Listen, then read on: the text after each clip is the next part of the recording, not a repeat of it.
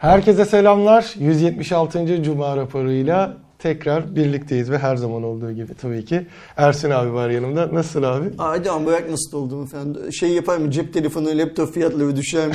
Valla dolar en son 9.20 idi abi. E ne zaman? 10 dakika önce mi 920? Yani yani sürekli artıyor çünkü ben yatarken 9.17 falandı. Niye yatıyorsun?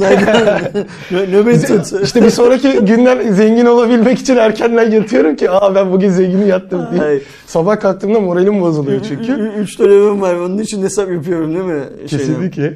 E şimdi şeyde de hmm, motorinde ya da benzinde de işte o şey Zaten, seviyesi geldiği e, için. Çarşamba günü bir arkadaşımıza, ya bir arkadaşım benim, benim kendi özel bir arkadaşıma cep telefonu almak için fiyat bakıyorduk. Dün akşam baktığımızda baktığımız modelin fiyatı 400 lira artmıştı. Durduk yerde. Şu an Hiçbir şey- 9.21 mesela. Hiçbir şey yok. 9.21 şu anda anlık Aynen. olarak öyle mi?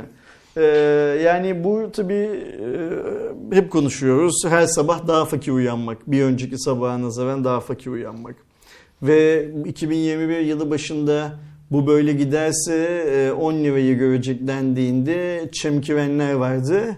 Ya artık 9.21 ile 10 lira arasında da bir Yani. şey yok zaten. Çok da büyük bir... Hayır, bence şimdi millet şeyi goy goyunu yapıyor ya özellikle benim gibi matematiği kötü olanlar. Şimdi hesaplamakla uğraşacağımız artık ona tamamlayın da bir sıfır ekleyip şey İşin yapalım onda duracağının garantisi de yok. Yani Mesela e, Euro'da 10.69. biz bunu uzun vadede uzun zamandan beri kendi canlı yayınlarımızda filan sorulduğunda anlatmaya çalışıyoruz. Mesela cep telefonu fiyatı düşer mi, laptop fiyatları düşer mi, e, dolar fiyatı düşer mi diye soruyorum herkese. Doların düşmesi için elimizde salt bir şey var mı, veri var mı? Yani mesela hmm, Türkiye'nin sorunları nedir? İşte üretim sorunumuz var. Tükettiğimizi üretemiyoruz. Ee, ekonomik reformlar anlam, anlamında bazı sorunlarımız var. Ve bunların tamamı birleştiği zaman e, TL değer kaybediyor. Ya da dolar artıyor. Nasıl yorumlamak istiyorsun öyle yorumla. Bunu durdurmak için yapabilecek herhangi bir şeyimiz var mı? Burada önemli olan şey bu. Yani hmm, domatesi tanzimde sattığın zaman ya da atıyorum eti Arjantin'den getirdiğin zaman işte mercimeği bilmem nereden getirdiğin zaman yani şey dönüyor dolaşıyor. Bu cari açık dönüyor dolaşıyor. Otomobile cep telefonunun falan sırtına biniyor ya. Eyvallah tabii ki. Hani otomobil daha büyük kalem. Cep telefonu Türk insanı değiştirmeyi seviyor. Daha büyük bir kalem filan da cari açığın sadece cep telefonundan laptoptan oluştuğunu sanmak çok büyük bir şey değil tabii ki. Ee, yöntem değil tabii ki. Yani mesela Türkiye gibi bence teknolojiyi kullanarak tarım ve hayvancılık ülkesi, dünyanın tarım ve hayvancılık ülkesi olabilecek bir ülkenin domatesi başka ülkeden getirmesi ya da X, Y, Z yani gırtlağımızdan giren herhangi bir şey, yediğimiz, içtiğimiz herhangi bir şey başka bir ülkeden getirmesi bence cep telefonundan, otomobilden falan daha büyük sorun. Kesinlikle. Bir dönemde şey vardı hani e, Aydın'da işte tanıdığım insanların da şey olduğu e, sevgili Aydın amca mesela organik tanımı yönetiyordu e, Ege bölgesinin belli bir kısmındaki. Hani onların çalışmalarını görüyordum. Sonra son dönemde en son galiba Vodafone'un vardı. Orada işte teknolojiyle tarımı birleştirmek için vesaire çalışmalar ama hani sadece işte bir basın bildirisiyle ya da sonrasında işte Aydın amcayla konuştuğumda ya da işte oğlu arkadaşımla konuştuğumda da ekstra bir gelişme hiç duymadım zaten. Hep bir geriye gidiş ortaya çıktı. Keşke yapılmasına yasak getirilen haberlere getirilen yasağın haber yapılmasına getirilen yasaklar konusunda ki titizliğimizi ülkenin tarım politikalarında, hayvancılık politikalarında da şey yapabilsek, ne derler uygulayabilsek. E, Keza Türkiye orman e, şeyleri açısından da çok zengin bir ülke. Ama ormancılığın zaten Türkiye'de yıllardan beri adı anılmayan bir yap- Evet. yapısı var. Türkü Ee, nasıl? Türküsü vardı yani yani herkesin bildiği. O kadar Ee, önemliydi aslında zamanında. Ama olay böyleyken işte hani onu doların 10 lira olmasını ya da 9.21 olmasını ya 9.22 9 falan olmasını finish olarak göremiyorsun. Bu çünkü önlem alınmazsa değişecek bir şey. Evet. Ee, Yani değişikliğim artacak bir ivme bu. Bunu aşağı düşürmenin yöntemleri var. Tabii bunu aşağı düşürmenin yöntemleri önce bunu stabil kılmaktan geçiyor. Ee, şimdi doların 9.20 olduğu, 10 lira olduğu filan bir ülkede e, senin artık 1000 dolarlık cihazlarla 800 dolarlık cihazlarda falan herhangi bir işin kalmıyor. Çünkü 1000 dolarlık cihaz vergisiz 10 bin lira yapıyor zaten. Üzerine hiçbir vergi olmayan yani Evet. kılçıksız kemiksiz 10 bin lira yapıyor. Neyi konuşacaksın? Hani neyin yayıncılığını yapacaksın filan gibi bir şey var.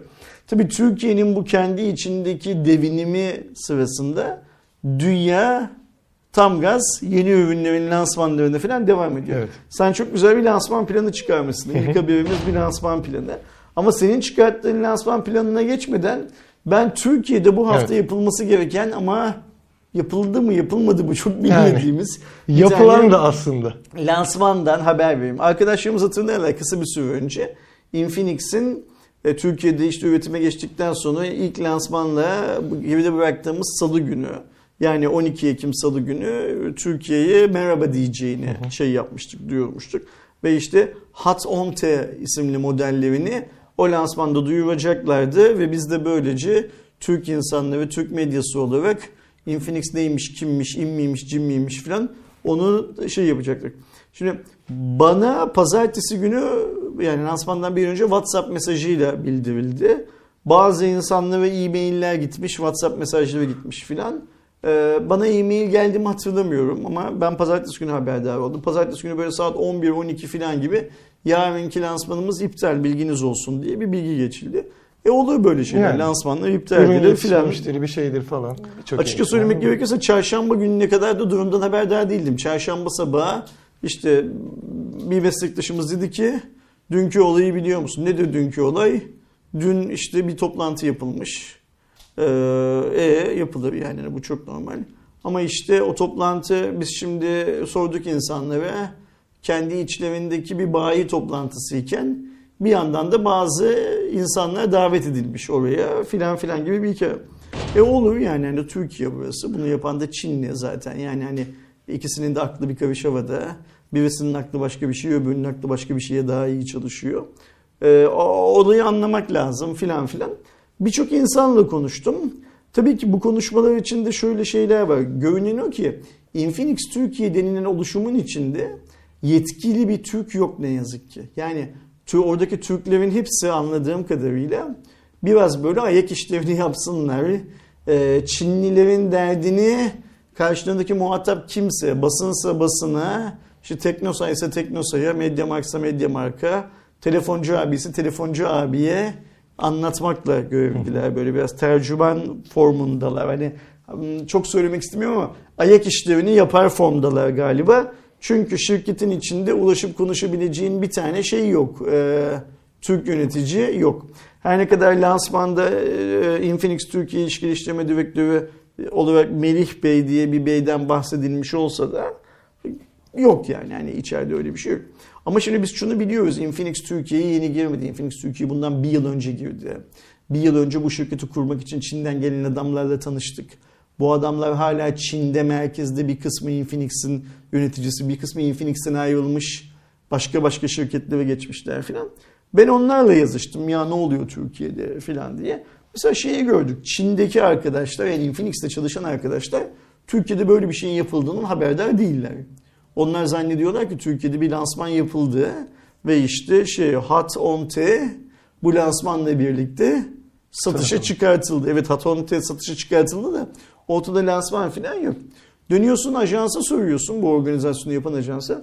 Biz de bilmiyoruz diyorlar ne olduğunu. Yani biz evde otururken işte bazı arkadaşlar bize fotoğraf gönderdiler. Biz de öyle öğrendik yani toplantının yapıldığını.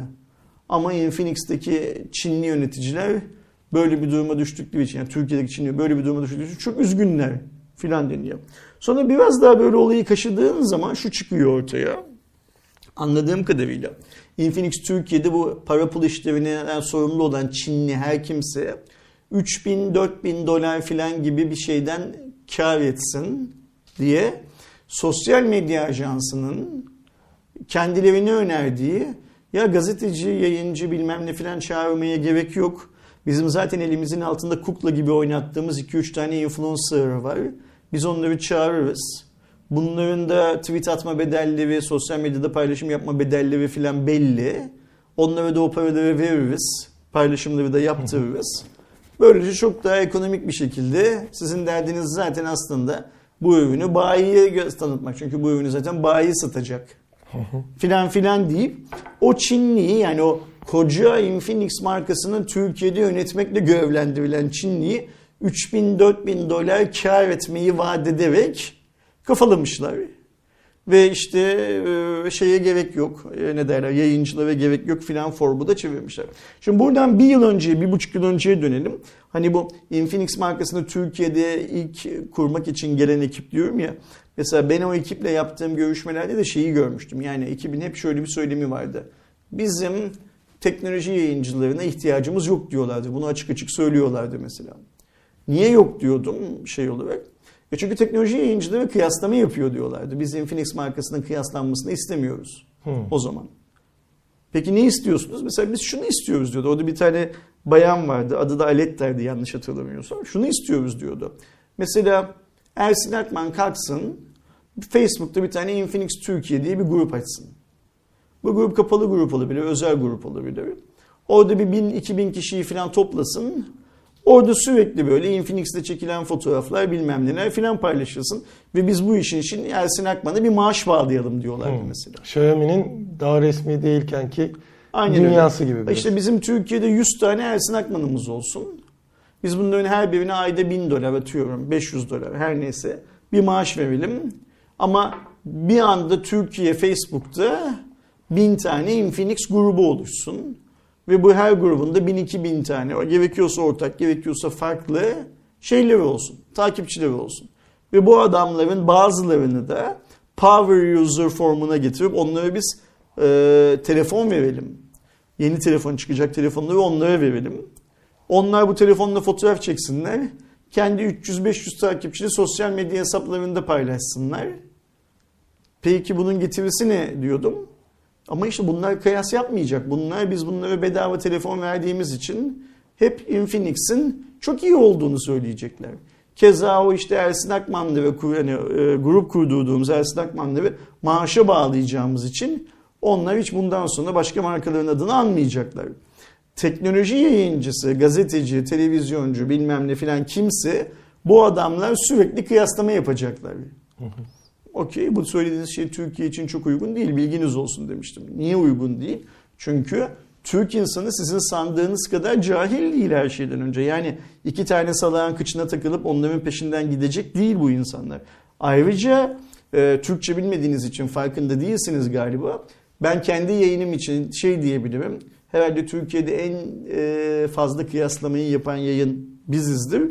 Ama bizim yayınlarımızın, sosyal medya paylaşımlarımızın falan altında bizim yaptığımızdan daha fazla kıyaslama yapan bir topluluk var. Evet. Ayrıca şöyle bir şey var işte onlar yine o zaman konuşurken diyorlardı ki biz hani pahalı ürünler falan böyle iyi ürünler onlar Çin'de satıyor zaten. Onları Çin'de Amerika'da bilmem nerede falan satıyor. Türkiye'de sadece ucuz ürüne gireceğiz. Yani demiştim siz Xiaomi ile General Mobile'la o zamanlar tabii ki bu 200 dolar hikayesi falan da olmadığı için Xiaomi ile General Mobile'a rakip olacaksınız öyle mi? Evet General Mobile bizim çok yakından izlediğimiz bir oluşum demişlerdi mesela Türkiye'de.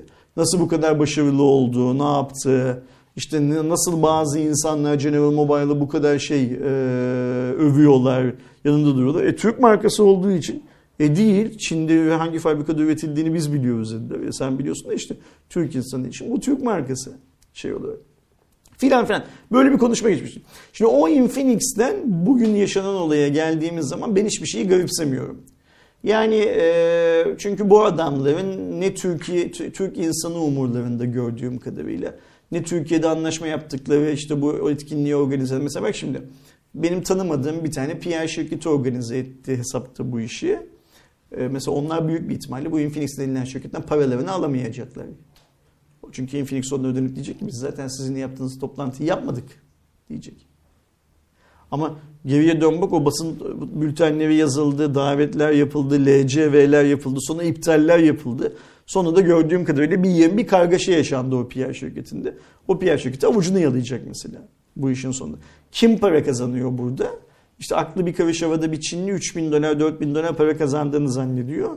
Bir tane de sosyal medya influencer ajansı işte bazı influencerların cebine 3 lira 5 lira para koyup oradan daha büyük komisyonları kendisi indiriyor. Orada ne oluyor? Infinix gibi bir marka Türkiye'yi bir ayağa topal giriyor. Ve işin en kötü yanı e, sen Infinix ekosistemi içinde birilerine ulaşıyorsun yurt dışından. Onlar sana diyorlar ki yok yok hayır biz bu topa- lansmanı yaptık diyorlar Türkiye'de. O lansman yapıldı. Aynen. Ee, Mesela bu çok garip. Ee, ama lansman lansman falan yapılmadı. Biz tabii ki Infinix'ten tek beklediğimiz şey Hot 10T değildi. Ama gördüğüm kadarıyla beklediklerimizin hiçbirisini şey yapamayacağız. Ne derler? Alamayacağız. Ee, Böyle bir mantıkla alamayacağız. Ee, Bu Türkiye'de sadece paralel ithalatla olmakla 3 aşağı 5 yukarı aynı şey Evet, çünkü. tam Şimdi düşünüyorum müşterilerin yani bu yayını izleyenlerin değil sadece Türkiye'deki herkesin şunu bilmesi lazım. 3000 dolar, 4000 dolar gibi şeylerin hesabını yapan bir Çinli yöneticinin olduğu şirket iki gün sonra senin telefonun bozulduğunda sana neler çektirecek? Aynen. Bunun hesabını yapmak lazım. Sonra mesela bilmiyorum yani bu benim söylediğim geçen yıl şirketi kurmak için gelen yöneticilerin tavrıydı da yeni yöneticinin de kafasındaki gö- görünen o zaten ama hala ben 3 tane influencer'ı yanıma alayım. Bunlar işte 3 tane 5 tane bizim telefonla çektikleri fotoğrafı post etsinler. Millet de bizim telefon iyi sansın, iyi olduğunu inansın, gitsin alsın modundaysa. Yani özgür ve bağımsız kıyaslamalardan korkuyorsa, bunlar yapılmasın zaten istiyorlarsa filan filan. O zaman zaten bizim Hardware Plus olarak o markayla çok fazla bir işimiz olmayacaktır. Mesela bizim General Mobile'la da niye işimizin olmadığının şeylerinden birisi bu, dertlerinden birisi bu. Ee, Samsung'un beni mahkemeye vermesinin nedenlerinden birisi de bu. Biz bunu çok iyi biliyoruz. Şimdi Samsungçular sağda solda dolaşıp ya aslında o iş öyle Ersin'in anlattığı gibi değil. Bizim Ersin'in yaptığı yayınlarla hiçbir şeyimiz yok, sorunumuz yok filan filan. Ama Ersin'in kişiliğiyle ilgili bir sorunumuz var filan gibi laflar ediyorlar ya son zamanlarda son bir 6-7 aydan beri. Ya da eski Samsungçular, Samsung'dan şutlananlar akılları sıra benle arayı tutmak için böyle şeyler söylüyorlar ya. Hiç bu öyle değil. Olayı sen biliyorsun mesela gelişmenin nasıl olduğunu ben biliyorum nasıl. Bizim çektiğimiz bir tane video yüzünden her şey başladı şey anlamında. O videonun da e, ESO'nun pil kapasitesinin iddia edildiği kadar iyi olmadığı videosu olduğunu. Pardon S10 değil S9'un S9'un özür diliyorum. S9'un pil performansının Samsung'un Türkiye'de para verip video çektirdiği adamların söyledikleri kadar iyi olmadığını söylememiz Samsung bizden o videoyu yayından kaldırmamızı talep ettiği zaman kaldırmamamız ve o videonun içindeki detayları sonradan benim sosyal medyada ekran görüntüleriyle tek tek paylaşmamla başladı her şey aslında. İş bu kadar basit yani. Samsung o işten rahatsız oldu. Tam o sırada Samsung bir iki tane salakça iş yaptı. Salakça işlerden birisi işte o ne diyor ile yapılan bu PUBG oynuyorum pilim doluyor efsanesi. Diğeri e, reputasyonu sıfır olan bir adamın ben Samsung telefonla sabah evden çıktım. E, navigasyona çıktı. 2 saat işe gittim, 2 saat akşam döndüm. Bütün gün cep telefonu kullandım. Şöyle oldu, böyle oldu filan filan filan filan. Bütün gün telefonun üzerinden inmedim. Akşam eve %40 şarjla geriye döndüm diye bir video çekmesiydi. Hepimiz biliyoruz ki Samsung telefonla sabah evden çıkıp akşam %40'la herhangi bir Samsung telefonla geriye dönmek mümkün değil zaten. E, kullanmasam bir ihtimal. Ama Yani- şeyi biliyorum mesela şimdi aradan zaman da geçti. Hani direkt onun örneğini vereyim. Ee, benim masamda işte S10 Plus duruyor. Ee, bir şey için işte bir video için bir şeye bakmak için vesaire şarj ettikten sonra koyduğumda maksimum ikinci güne hiçbir şey yapmıyorum. Dururken zaten kapanıyor cihaz. Ya şimdi mesela ben de son iki haftadan beri efendim Esone'yi yanımda taşıyorum. Ee, bir şey deniyorum çünkü yani Esone ile değil yani ee, şey kripto para yatırımlarımla ilgili bir şey deniyorum. Oradan işte Esone'den şey yapıyorum. Esone'yi 2-3 günde bir çantamdan çıkartıp bir şeye bakmam gerekiyor. Onun için şey yapıyorum, taşıyorum. Esone'nin sürekli pili bitiyor mesela. Yani çantamda duran ekranı kapalı Esone'den. Her neyse derdimiz bu değil. Derdimiz Aynen. burada şöyle bir şey. Geçmişte şaklabanlara prim veren Samsung'un bile başına neler geldiği, nasıl bir pazar payı kaybettiği falan ortadayken Infinix'in bu işi doğrudan şaklabanlarla, şarlatanlarla başlamayı seçmesi ve ayrıca bana soracak olursan da çok salakça bir şekilde şu e, dünyada her zaman yüzlercesi yapılan bir lansmanı bile eline yüzüne bulaştırması büyük bir aptallık. Bunu kabul etmek lazım. Yani ne yapacaksın? Ee, temiz bir başlangıç yapacaksın ülkede. Öyle değil mi? Herkese boncuk dağıtacaksın. Yani e, mesela o bir yıl önce, bir buçuk yıl önce gelip bizim bunlar değişimimiz yok. Biz yandaş e, sosyal medyacılar yaratmaya çalışıyoruz diyenler de salaktı bence. Böyle bir piyasaya girilmez. Şimdi o yüzden Infinix galiba piyasaya böyle girdiği için Xiaomi bunun hep tepesinde. Büyük bir ihtimalle. Ya da diğer Çinliler bunun hep tepesinde. Şimdi bir lansmanı bile yapamayan bir şirketten bahsediyorsun. Ve bu lansman niçin yapılmadığı sorgusunu içeride yapamayacak olan hesapta Türk e, direktörlerden filan yani yetkisizlik içinde donatılmış bir güruhtan bahsediyoruz. Ve bu adamların Türkiye'de telefonları satılmaya başlanıyor. Şimdi insanlar bu telefonları alacaklar. İnşallah teknik serviste bilmem ne de güncellemede şunda bunda filan kendilerine muhatap bulacaklar.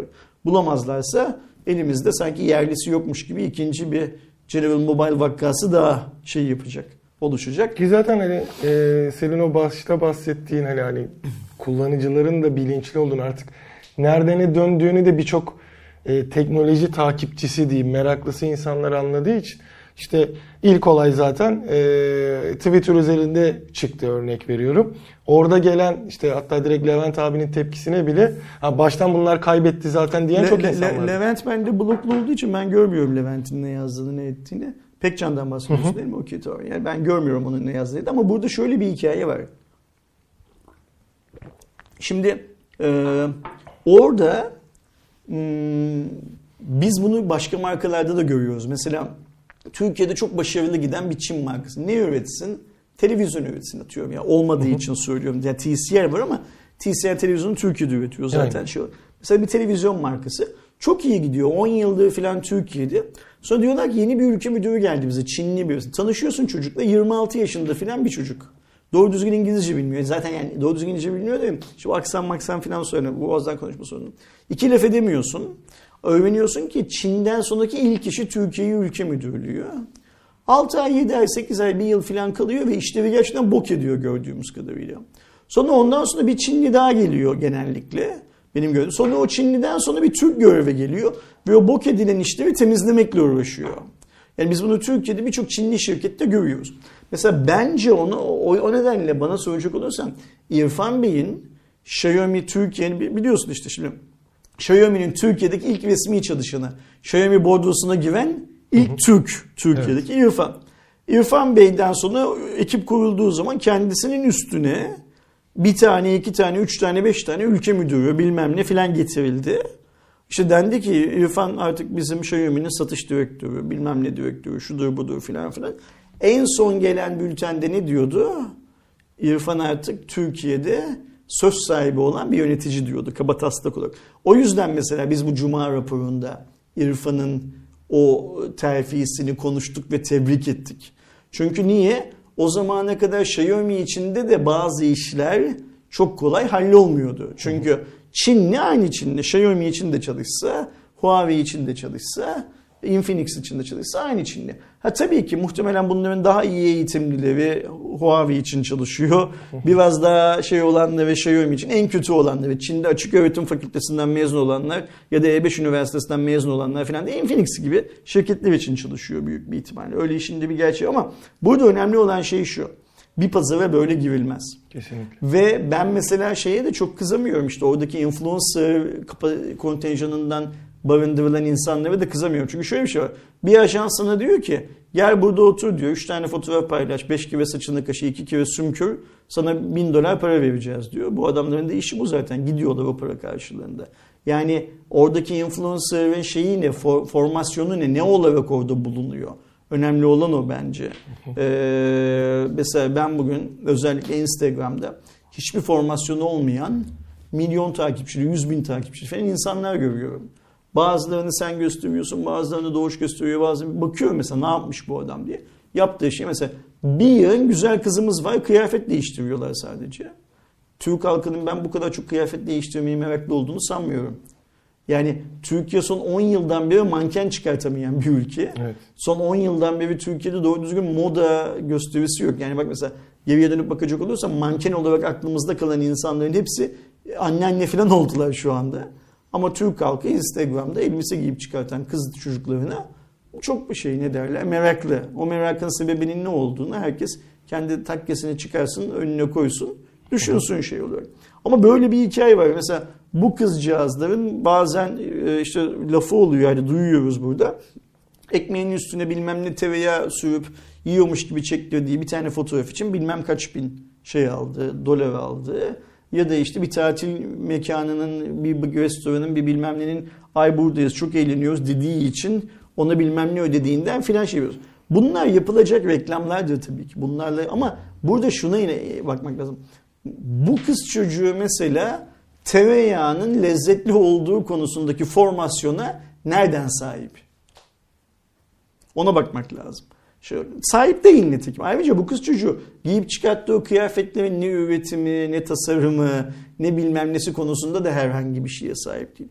Sahip oldukları şey biraz göğüse sahipler hepsi. No, gördüğüm kadar normal ölçülerden biraz büyük göğüsleri, biraz daha büyük popolara filan sahipler. Ve bunları göstermek konusunda da çoğu çok şey değil, e, tutucu değil. Öyle isimlendirelim durumu. E, yine anladığım kadarıyla bir kısmının da zengin sevgilileri, zengin kocaları filan filan sahipler gibi bir durum var. Şimdi öyle bir kanaldan yürüyen Infinix'le biz tabii ki Xiaomi'yi, Huawei'yi, Oppo'yu, Zartu Zurtu filan yan yana getirip kıyaslamayacağız zaten. Infinix o anlamda şey yapsın ne derler rahat, rahat olsun. olsun rahat rahat davransın. Parayı nereye saçıyorsa orada saçsın. 3000-4000 dolarında iyi bir şey olduğunu ne derler e, kar olduğunu düşünsün. İşte 9 olduğunu fark edince. Evet, şey dolar 8 olsaydı buna ihtiyacımız O zaman belki yaparlar. O süreçte 8'den 9'a fırladı diye bence bizi çağırmaktan vazgeçtiler. Süper. Şimdi Infinix'le daha fazla şey Aynen. yapmayalım. Zaten Infinix'le büyük bir ihtimalle bundan sonra hiç daha fazla herhangi bir şey yapmayız şey anlamında da. Ee, biz şu kutlu lansman haftasıyla ilgilenelim. Önümüzdeki hafta pazartesi günü itibariyle Aynen. değil mi? Top sende. Ee, biliyorsunuz son birkaç haftadır birçok marka işte yeni lansman yapacağını duyurdu ve tam şeye baktığımızda neredeyse hafta boyunca hatta bir tanesi de bir sonraki haftaya sarkan bir lansmanlar silsilesi mevcut. 18 Ekim'de Apple'ın lansmanı var. Özellikle kendi işlemcisi M1'in M1X'li MacBook'larını görmeyi umuyoruz. Ee, yap, yaptıkları paylaşımda da zaten hız odaklı bir e, görsel hazırlamışlar. Artık daha hızlı vesaire olması bekleniyor. Bir sonraki gün 19 Ekim'de yine geçen hafta konuştuğumuz tarihi belli oldu diye Google'un Pixel 6'sı artık resmi olarak çıkıyor. Orada da Google'un tensörünün neler yaptığını göreceğiz en büyük e, aşama olarak. Bir sonraki gün 20 Ekim'de de Samsung'un e, Galaxy Unpacked 2 dediği bir etkinlik olacak. E, burada da yeni ürünler bekleniyor ama büyük ihtimalle hani üst seviye bir cihaz değil bir ihtimal hani söylentilerde var mıydı bilmiyorum. Bu ocağı olabilir diyen S21 Fan Edition'ın falan belki sürprizle görebiliriz ama bence ya böyle giriş seviyesi A serisinin yeni cihazlarını falan göreceğimiz bir etkinlik olacak ya da diğer ekosistem ürünlerini görürüz. Çünkü orada paylaşılan o kısa videoda SmartThings logosu da görünüyordu. Oradan hareketle belki ekosistem ürünlerini ben görebiliriz. Ben F'yi duyuracaklarını düşünüyorum. Onu söyleyeyim şeydi. Ya belki de bilmiyorum. Ee, bir sonraki günde 21 Ekim'de Nova 9 serisi geliyor. Zaten bunu konuşmuştuk. Ee, ben yerinde de takip edeceğim orada. Size zaten hemen e, tahminimce ilk bakış videoları vesaire sonrasında yanıma birkaç cihaz götürürüm. E, Viyana görselleriyle bir iki fotoğraf video kıyaslaması da gelir ve Nova 9'un neler yaptığını hep beraber görürüz. Aynı zamanda e, Türkiye fiyatıyla vesaire alakalı ya da yeni stratejileriyle alakalı da bir röportaj da gelebilir e, Türkiye'deki yöneticilerle Kaan'la vesaire. E, bir sonraki haftaya geçtiğimizde de e, uzun süredir yani böyle sessiz kalan sadece işte Mark serisini yayınlayan Sony'nin de yeni bir Xperia lansmanı olacak 26 Ekim günü ve bunun hani Mark 4 değil bu sefer e, sadece tepeye oynayan hani bu son süreçte tepeye oynayan Sony'nin bu sefer biraz daha uygun fiyatlı kademeye e, bir ürün çıkarması ya da ürünler çıkarması bekleniyor. Bununla alakalı en ufak bir şey yok şu anda. E, ayrıca Sony Mobile ile ilgili bir haberimiz daha var. Sırası geldiği zaman ona da değiniriz. Böyle hızlıca bir şeye giriyoruz. İşte bunlar yılın e, geri kalanını ve Ocak ayına kadar duyacağımız yeni gelişmeler, yeni cep telefonu hikayelerine kadar gündemi dolduracak olan evet. ana başlıklar aslında şey olur. Hayırlı olsun diyelim tüm camiaya Haftaya şimdiden. büyük ihtimalle bunların genel olarak ortaya çıkan şeylerini Aa, konuşuyor olacağız. Aynen öyle. Biz onları konuşuyoruz. Bazıları bu cihazları ellerinde olmadan bu cihazları konuşuyor. Biliyorsun Türkiye'de öyle bir şey de var. Ne derler? Furya da var. Yani adamın elinde cihaz yok. Daha doğrusu ortada cihaz yok. Ama adam video çekiyor ve yayınlıyor filan mesela. Bazı Hanzo Müller'ler de bizim videoların altına gelip siz niye yapmıyorsunuz? Bilmem kim yapmış filan diyor. Yapılmışı var o yüzden yapmıyoruz ya. Ee, ikinci haberimize geçelim mi? Tabii. Ee, özellikle eskinin en efsane diyebileceğimiz bir e, uzay filmi olan Star Trek'i hani e, benim yaşıtlarım da benden küçüklerim de hatta benden küçüklerim belki izlememiştir ama en azından ismini duymuştur. Oradaki en ünlü karakter olan, ana karakter olan e, Kaptan Kirk'ü ya da Captain Kirk'ü Kap, canlandıran ka- kaptan adam bir kere yani yani. hani o uzay gemisinin kaptanı e, şu anda tabii ki 90 yaşında yani filmin ne kadar eski, e, eski olduğunu oradan da Işınlı beni fark sıkıntı ediyoruz. diyen Aynen. zatı muhterem. Hatta Türkiye'deki işte o e, motosiklet şeyi olan Scotty'nin de isminin e, babası diyebileceğimiz. E, Scotty orada bir karakter şeydeki ne derler e, Star Trek'teki. E, William e, Shatner diye okunuyor diye biliyorum. Shatner demek daha doğru sanırım.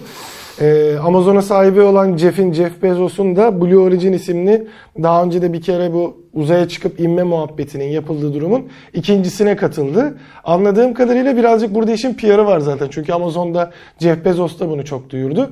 Ama gerçekten hani zamanında e, uzaya çıktığı kurgusuyla ortaya çıkan bir kişinin gerçekten uzaya çıkmış olması ayrı bir duygusal olarak da güzel bir PR. Farklı iş yapış yöntemleri tabii. Yani Jeff hani e, daha küçük sayıda insanı daha sık götürüp getirmekten filan yana bir şey izliyor. Ve her seferde de ikonik birisinin olmasına çalışıyor. Mesela bir öncekinde dünyanın en yaşlı adamı değil mi? Kendisi de vardı hatta Ve galiba. dünyanın en genç e, insanını bir arada yani uzaya çıkan anlamında e, öyle bir şeydi. İşte bu sefer Kaptan Kirk götürüldü. Hatta o şeyi bu sefer o aldı galiba. Şu an e, bu Kaptan Kirk en uzaya çıkmış olan en yaşlıyı yaşlı aldı. Büyük bir ihtimalle bir iki sefer sonunda bir çocuk yani çocuk dediğim gerçekten bir çocuk eğer fizyolojik olarak şey olursa onaylanırsa o götürülecek filan ve e, şey Blue Origin'in yaptığı işler böyle böyle insanlara anlatılacak. Ne yapıyoruz, ne ediyoruz Mesela Türkiye'den diye. birini götürmek isterse selamlar değil. Bir Türk düşünüyorsun Aynen. diyorsun. Okey, tamam. Yani, Sonra oralarda da bilinsin. Yani e, bir te, pardon bir doların 10 lira olduğu bir ülkedeki bir adam uzayda ne Yani, yapar diye merak Bir tane fakir götüreyim deyip sevabını en fakir uzaylı değil mi? Uzaya giden en fakir insanı düşünüyorsun. Bak güzel bir Aynen. açılım bu. Şu an vizem de varken gidebilirim bence. Bence sen bunu Twitter'dan Jeff'e yaz yani hani en fakir e, şeyi götürmek istiyorsan Yani. ben bu en yaşlıyı en uzun boyluyu en kısa boyluyu falan götürmüyorsun. Arada birini de götür diye sen yaz bunu bence. Uzaya gidip gelmek kaç lira TL bazında diye anlatırım. Onun yanında bu arada 3 kişi daha vardı. Planet Lab'in kurucusu e, Chris Boshizin, mikrobiyolog Glenn DeVries ve e, Blue Origin'den Andre Powers da e, bu ekibin içindeydi. 4 kişilik ekip. Sadece 10 dakikalık yani bütün o şey değil 10 dakika boyunca uzayda kaldıkları bir deneyim yaşadılar. Zaten hani SpaceX'le işte Blue Origin bunları şu anda yapıyor. Uzay turizmini başlatan kişiler ama bir diğer yandan e, Virgin Galactic'in de çalışmaları var bununla alakalı. İlerleyen dönemlerde zaten planlanan şeylerden biri de uzayda bir tane uluslararası uzay istasyonu gibi küçük bir üs kurmak ve bunu gerçekten bir otel gibi kullanabiliyor olmak. Yani sizin oraya gidip işte günlüğü ne kadar olacaksa bir gün vesaire kalıp sonradan tekrar dünyaya dönmek gibi bir şey var. Tabii ki bunun turistik ve işte tabii ki burada ödenen hani şey dışında e, William e, Shatner'ın ödediğinin dışında belli ücretler karşılığında götürülüyor insanlar. Hem kendine bir finansman sağlıyorlar hem de aynı zamanda aslında bilimsel açıdan da bir test oluyor. İşte 97'deki bir insanı senin dediğin gibi küçük bir insanın Gidip farklı bir özellikle insanın geldikten sonra metabolizmada Aynen. herhangi bir değişiklik Çünkü var mı? özellikle şeyde Uluslararası Uzay İstasyonu'nda kalan şeyleri takip ediyorsanız o gidiş gelişleri gelen insanların ilk başta bir zorluk çektiğini çok net görebilirsiniz ki astronot olan ya da işte kozmonot olan bu işin e, bilimsel olarak yapan insanlarda bile belli başlı bazı sorunların olduğunu görüyorsunuz. Aynı zamanda bunların hepsi de bir veri oluyor tabii ki e, bütün çalışmalar için.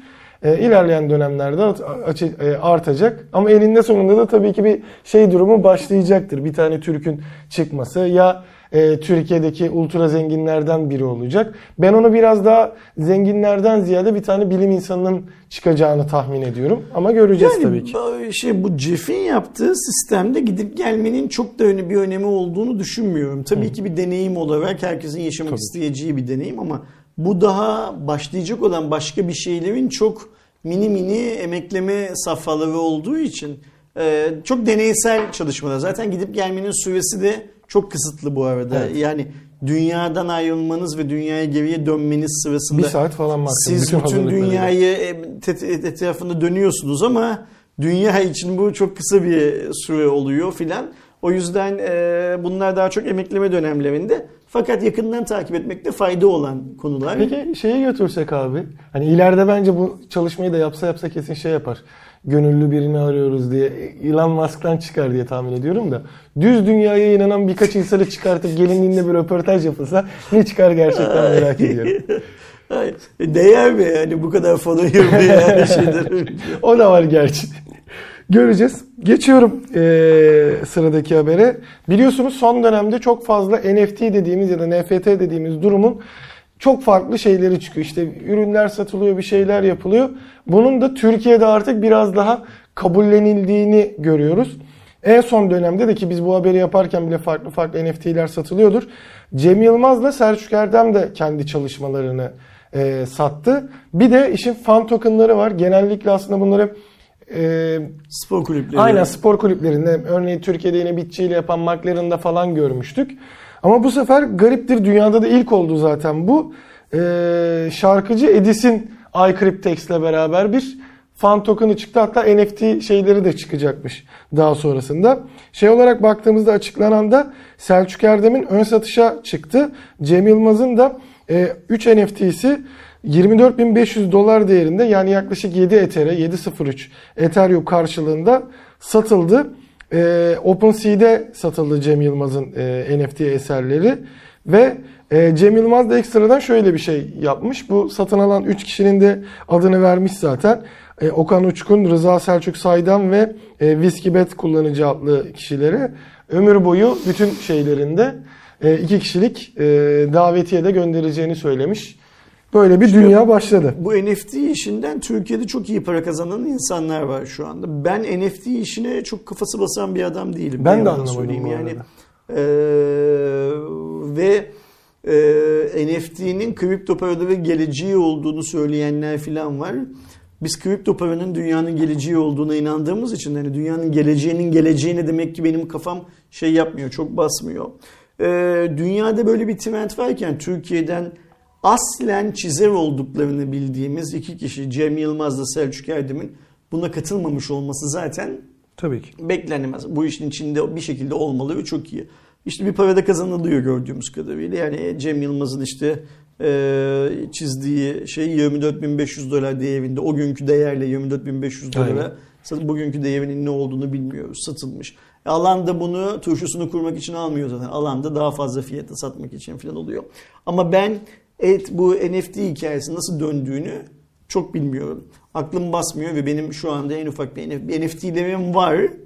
Ee, NFT yatırımım yok. Yani NFT'lerim var. Kullandığım platformların herkese dağıttığı, NFT işine girerken dağıttı. İşte bu airdrop dedikleri sistemde aldığım ücretsiz bir iki tane NFT var cüzdanımda. Ee, ama onlar satılıyor mu, satsam kaça satarım falan da bakmadım bile. Çünkü kafam bu NFT işine basmıyor. Bu işte Türkiye'de çok ilgilenen bir arkadaşımız var. Onunla bir video çekmek istiyorum ki daha önce bizim kanalda onunla çektiğimiz başka bir video yayınlandı zaten. Ee, ama bir türlü denk düşüremiyoruz. Buradan tekrar söyleyeyim işte bizim şeyde tanıştığımız e, Samsung'un e, New York'ta yaptığı etkinlikte Samsung'un Türkiye'den talihlisi olarak tanıştığımız Sibel e, şu anda Türkiye'de bu NFT işleriyle ilgilenen en faal insanlardan bir tanesi. Sibel'le kontak halindeyiz. Eğer bir uygun şey düşürebilirsek NFT nedir? Burada nasıl paralar dönüyor? Türkiye'de kim ne kazanıyor? Mesela işte Alemşah da gördüğüm kadarıyla e, yani Türkiye'nin en genç yöneticilerinden birisi olan Alemşah da gördüğüm kadarıyla bu NFT işiyle şu anda çok ilgileniyor. E, Bize bir şeyler anlatsın diye Sibel'i davet ettik. inşallah gelir ve anlatır neyin ne olduğunu. Fan tokenlarında ise iş senin söylediğin gibi biraz geçeceğiz. Ben Edis'i tanımıyorum. Edis şarkıcıymış galiba bu basın bülteninden öğrendiğim kadarıyla. Şimdi Real Madrid'in, McLaren'in, Ferrari'nin falan fan token'ını almak başka bir şey. Edis'in fan token'ını almak daha farklı bir şey. Bilmiyorum ne olduğunu. Çünkü sanki fan token'larda biraz şeye dayalı oluyordu. Yani anladığım kadarıyla ben de hiç işte ilk sadece McLaren'ınkini almıştım. Ee, o da McLaren fanı olduğum için e, Formula 1'de.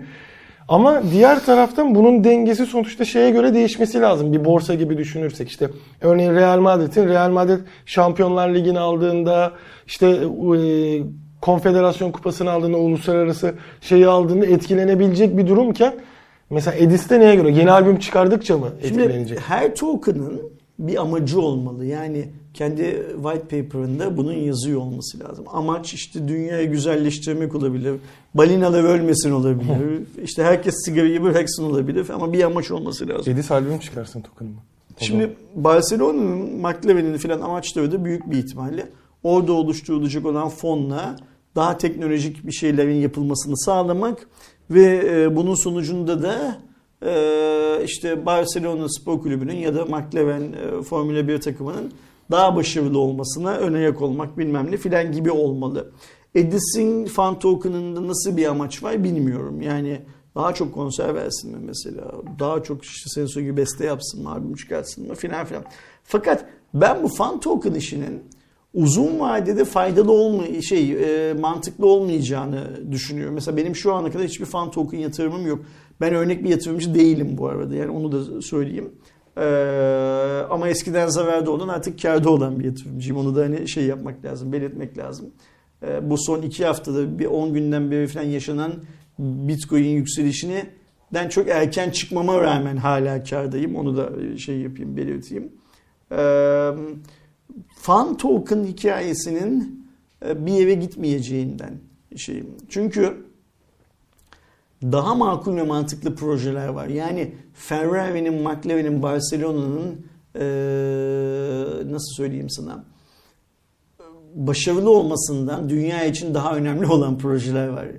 Zaten bu spor kulüplerinin bir kısmı kendi ana ülkelerinde borsaya açık, Spotify şey dediğimiz Türkiye'de oluşumları da var. Yani ortak olmak isteyen gidip oradan da gönül bağı olan oradan da alıyor. E buradan almasının bir faydası var mı kulüpte? Yok bir faydası. Bir zarar diyor, bir faydası yok. Alabilirler tabii ki. Ama yani mesela şöyle hayaller görüyorum. İşte ben atıyorum Galatasaray fan token aldım, Barcelona fan token aldım. Bizim çocuğun üniversite hayatı garanti bilmem ne falan. Yok öyle bir garanti. Yani dolar alırsan garanti de fan token alırsan garanti mi? Onu tam olarak bilmiyoruz şey anlamında. Ama şu bir gerçek. E, bu işin de yani bu işin dediğim e, daha şöyle söyleyeyim. Kripto para ekosisteminde bugüne kadar para kaybedenler bir şeyleri yanlış yapanlardı. Bugünden sonra para kaybedenler de bir şeyleri bilmeyenler olacak. Neye yatırım yaptığını, yatırımının karşılığında ne beklediğini falan bilmeyen, bunların planını yapamayanlar olacak. Bu dünyadaki her yatırım aracında olmuştur. Yani arsa manipülasyonları, işte başka işlerde falan filan olmuştur. Burada da böyle daha büyük kitleleri kripto para dünyasının içine çekecek işte bir şeyler söz konusu. Yani McLaren taraftarları da gelsin, Edison hayvanları da gelsin, bilmem ne Biraz filan ortama filan gibi. dahil etme. Aynen öyle. E, ateşi körükleme. Ama bu ateşlerin işte bir yerde sönüyor olması lazım bence. E, şimdi e, inanın Edison fan token'ının içeriğinin ne olduğunu bilmiyorum. Bakmadım. Dünyadaki balinalar yaşasınsa eğer, bir amacı varsa eğer e, bu söyleyeceğim yalan olacak tabii ki yanlış olacak. Ama öbür tarafta biz bir tane fon oluşturalım. Bu fonun karşılığında da işte bilmem neyi yapalım. Onun karşılığında da dünyadaki e, sunucu merkezlerinin şeye saldığı, atmosfere saldığı karbondioksiti 10 binde bir oranında azaltalım gibi bir amacı olan bir fon varsa karşımda bir de Aydoğan Aykanat fan token varsa ben eğer gidip parayı Aydoğan Aykanat fan token'a yatırıyorsam e, burada Aydoğan Aykanat'ın bu fan token'ı çıkartan borsanın hiçbir suçu yok. Burada suç e, parayı Aydoğan'a basan bende olur şey anlamında. O yüzden e, kripto paralar evet hala aynı şeyi söylüyor. Bence dünyadaki finansal ekosistemin geleceği herkes bu işle ilgili bir şeyler bilmeli, öğrenmeli. Bir gözü orada olmalı. Yatırım yapmak zorunda değil. Takip etmeli neyin ne olduğunu. Ama bu e, NFT biraz daha mantıklı bir iş gibi görünürken bana e, fan tokenları daha da anlamadığımı bir kez daha söyleyeyim. E, hiçbir fan token işine de yakın vadede, uzak vadede girmeyi planlamadığımı yani hiçbir fan token'ın da yatırımcısı olmayacağımı bir kez daha şey yapayım, belirteyim ve keyif almadığım yeni bir konuya geçelim. Nedir o konu? Squid Game. Yani Netflix'in bu çok sevilen, çok başarılı dizisi Top Sende. Şimdi zaten son birkaç günün en büyük e, olayı olan hatta birkaç haftanın diyeyim bu Squid Game isimli Güney Kore'nin Netflix özel yapımı dizisi toplamda 111 milyon haneyle yani oradaki sayının kişi olmadığını yani 111 milyon farklı hesap tarafından e, izlenerek Netflix'in açık ara en çok izlenen dizisi oldu. Burada tabii şey de önemli dediğim gibi 111 milyon e, hesap olduğu için o hesaptan 4 kişi 5 kişinin de izlediğini varsayarsak yani toplam değer çok fazla. 500 milyon diyebiliriz. Doğuş da izledi. Bu odadaki 3 kişi de izledi. Evet. Üçümüz de senin hesabından izledik. Bir sayılıyoruz. Evet. Onu söyleyelim şey oluyor. Yani 111 milyonu kaçla çarpacağınızı siz Ayşenur abla da izledi galiba falan öyle düşündüğümüzde. Okey, Siz, siz karar. Aynen Biz 500 de milyonu karar geçti diyebiliriz aslında düz hesapla Yazık bence. yani hani o kadar zaman 500 milyon çarpı. Ya şu an her şey çıktı bir de. İşte şey kesin eminim. Şu anda e, Cadılar Bayramı Halloween geliyor. %90'ı bunların kostümleri olacak. Ya o şey e, eşofmanı giyenler ya oradaki ekibi şey yapanlar. Zaten sıralamaya baktığımızda e, Bridgerton var ikinci sırada ilk sezonu. 82 milyon e, hesap tarafından izlenmiş. Aradaki fark da gerçekten ciddi. 3'te Lupin'in e, part 1'i var. 4'te e, Witcher var. Witcher ilk çıktığı zaman da çok izlenmişti gerçekten 76 milyonla. Diğeri de e, Sex Life birinci sezonu 67 milyon haneyle olmuş. Vallahi hani işin şey garip tarafı hep onun nasıl ortaya çıktı. Normalde adam bayağı yere gidiyor, kabul ettiremiyor. Sonradan Netflix'te artık anladı galiba milletin böyle şey sevdiğini ya da oradan vurabileceğini. Millet kötüyü dizi, dizi mi seviyor? Yani bence şey olarak konu olarak böyle işte çekişme olan bir şey olan falan filan Ha dizileri diyorsun demek bu ki challenge hikayesi sadece YouTube'da durduğu gibi Aynen. durmuyor. Gerçek hayatta da olabilir mümkün. Ben şey olarak değerlendiriyorum Squid Game'i. Senin bana bu dünya üzerinde atabileceğin en büyük kazıktı. Attın ve bitti. Bundan sonra bana bir daha böyle bir kazık atamazsın diye değerlendiriyorum yani. İşte zaten şeyi de bahsediyorlar ya ben de izlemedim onu. Neydi? Alice in Borderlands. O da öyle. O Aynısı diyorlar aynısı zaten. şey olarak. Ben onun mesela ilk çıktığı zaman ilk bölümüne biraz başlamıştım. Sadece ismi çok hoşuma gitmişti. Ben de çok o yüzden şey mantıklı yaptım. bir isim yapmışlar. Biz Doğuş'ta Alice in Borderland'in yarısından falan fazlasını izledik. Bitirmedik daha. Bitiririz de büyük bir Aynısı kötülükte. Yani birisi diğerinden daha kötü dersek Alice in Borderland büyük bir ihtimalle Squid Game'den biraz daha kötü. Daha fakir bir hikaye. Ee, bu vesileyle biraz önce başladığım şeye devam edeyim. Ee, bundan sonra yemek bile önersen yani hani seninle olan ilişkilerime şeye çıkıyorum. Ee, maslahat güzel seviyesine indiriyorum. Öyle söyleyeyim.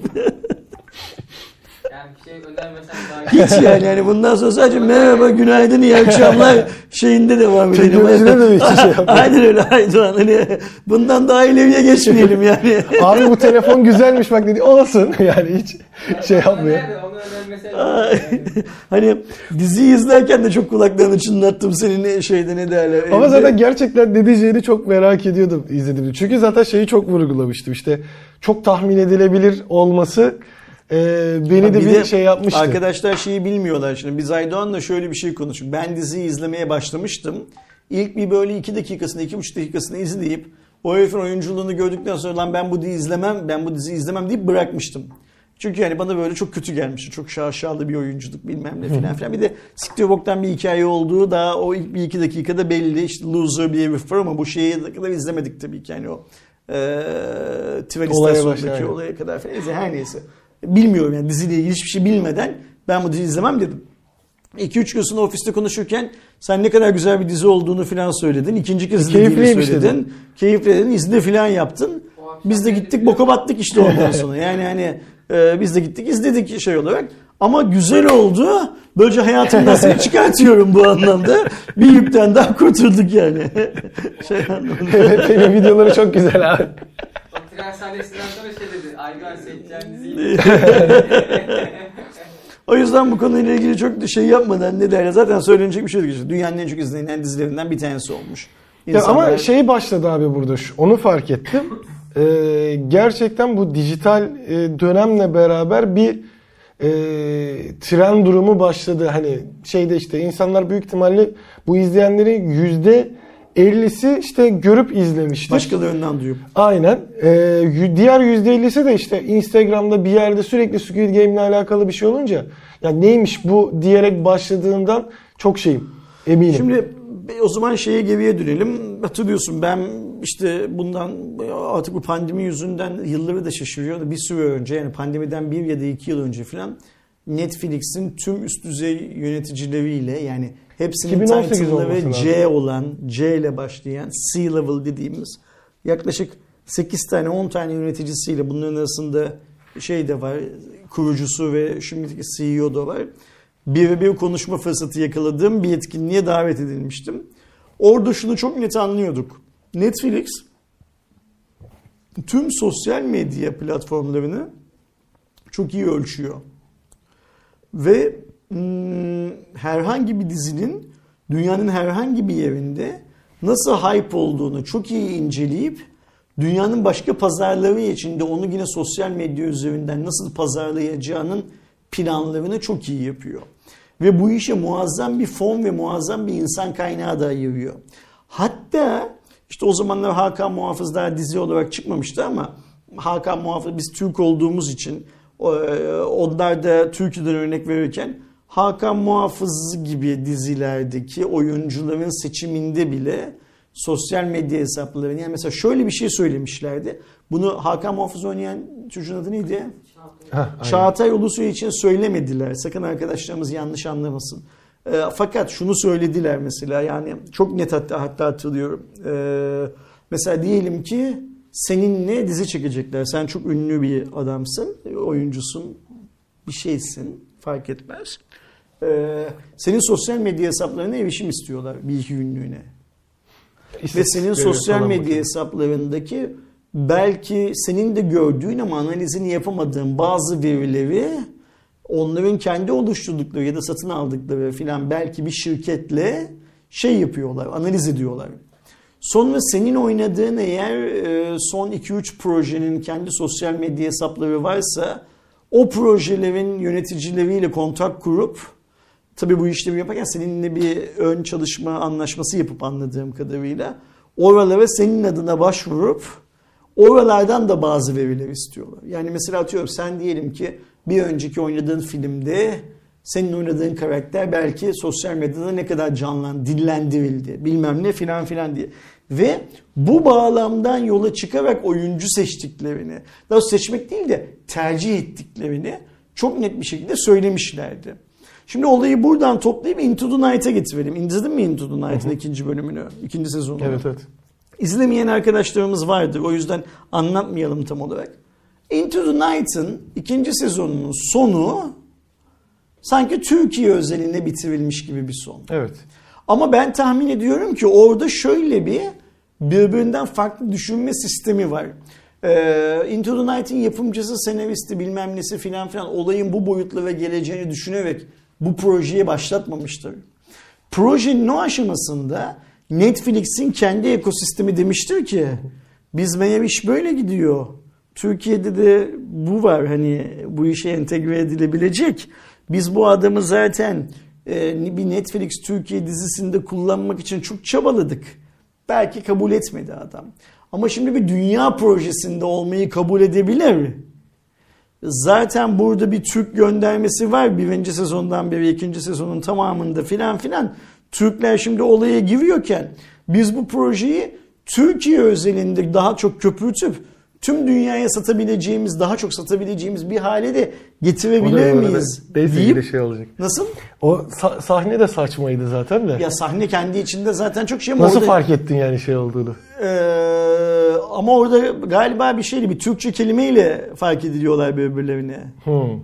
Daha öncesinde dikkatimi Yani çekmemiş. gelen Tekrar değil de orada bulunan bir Türkçe tepki verdiği için öbürü Hmm. o, o muhabbette. Belki Yani o- gözümden. Galiba emin değilim.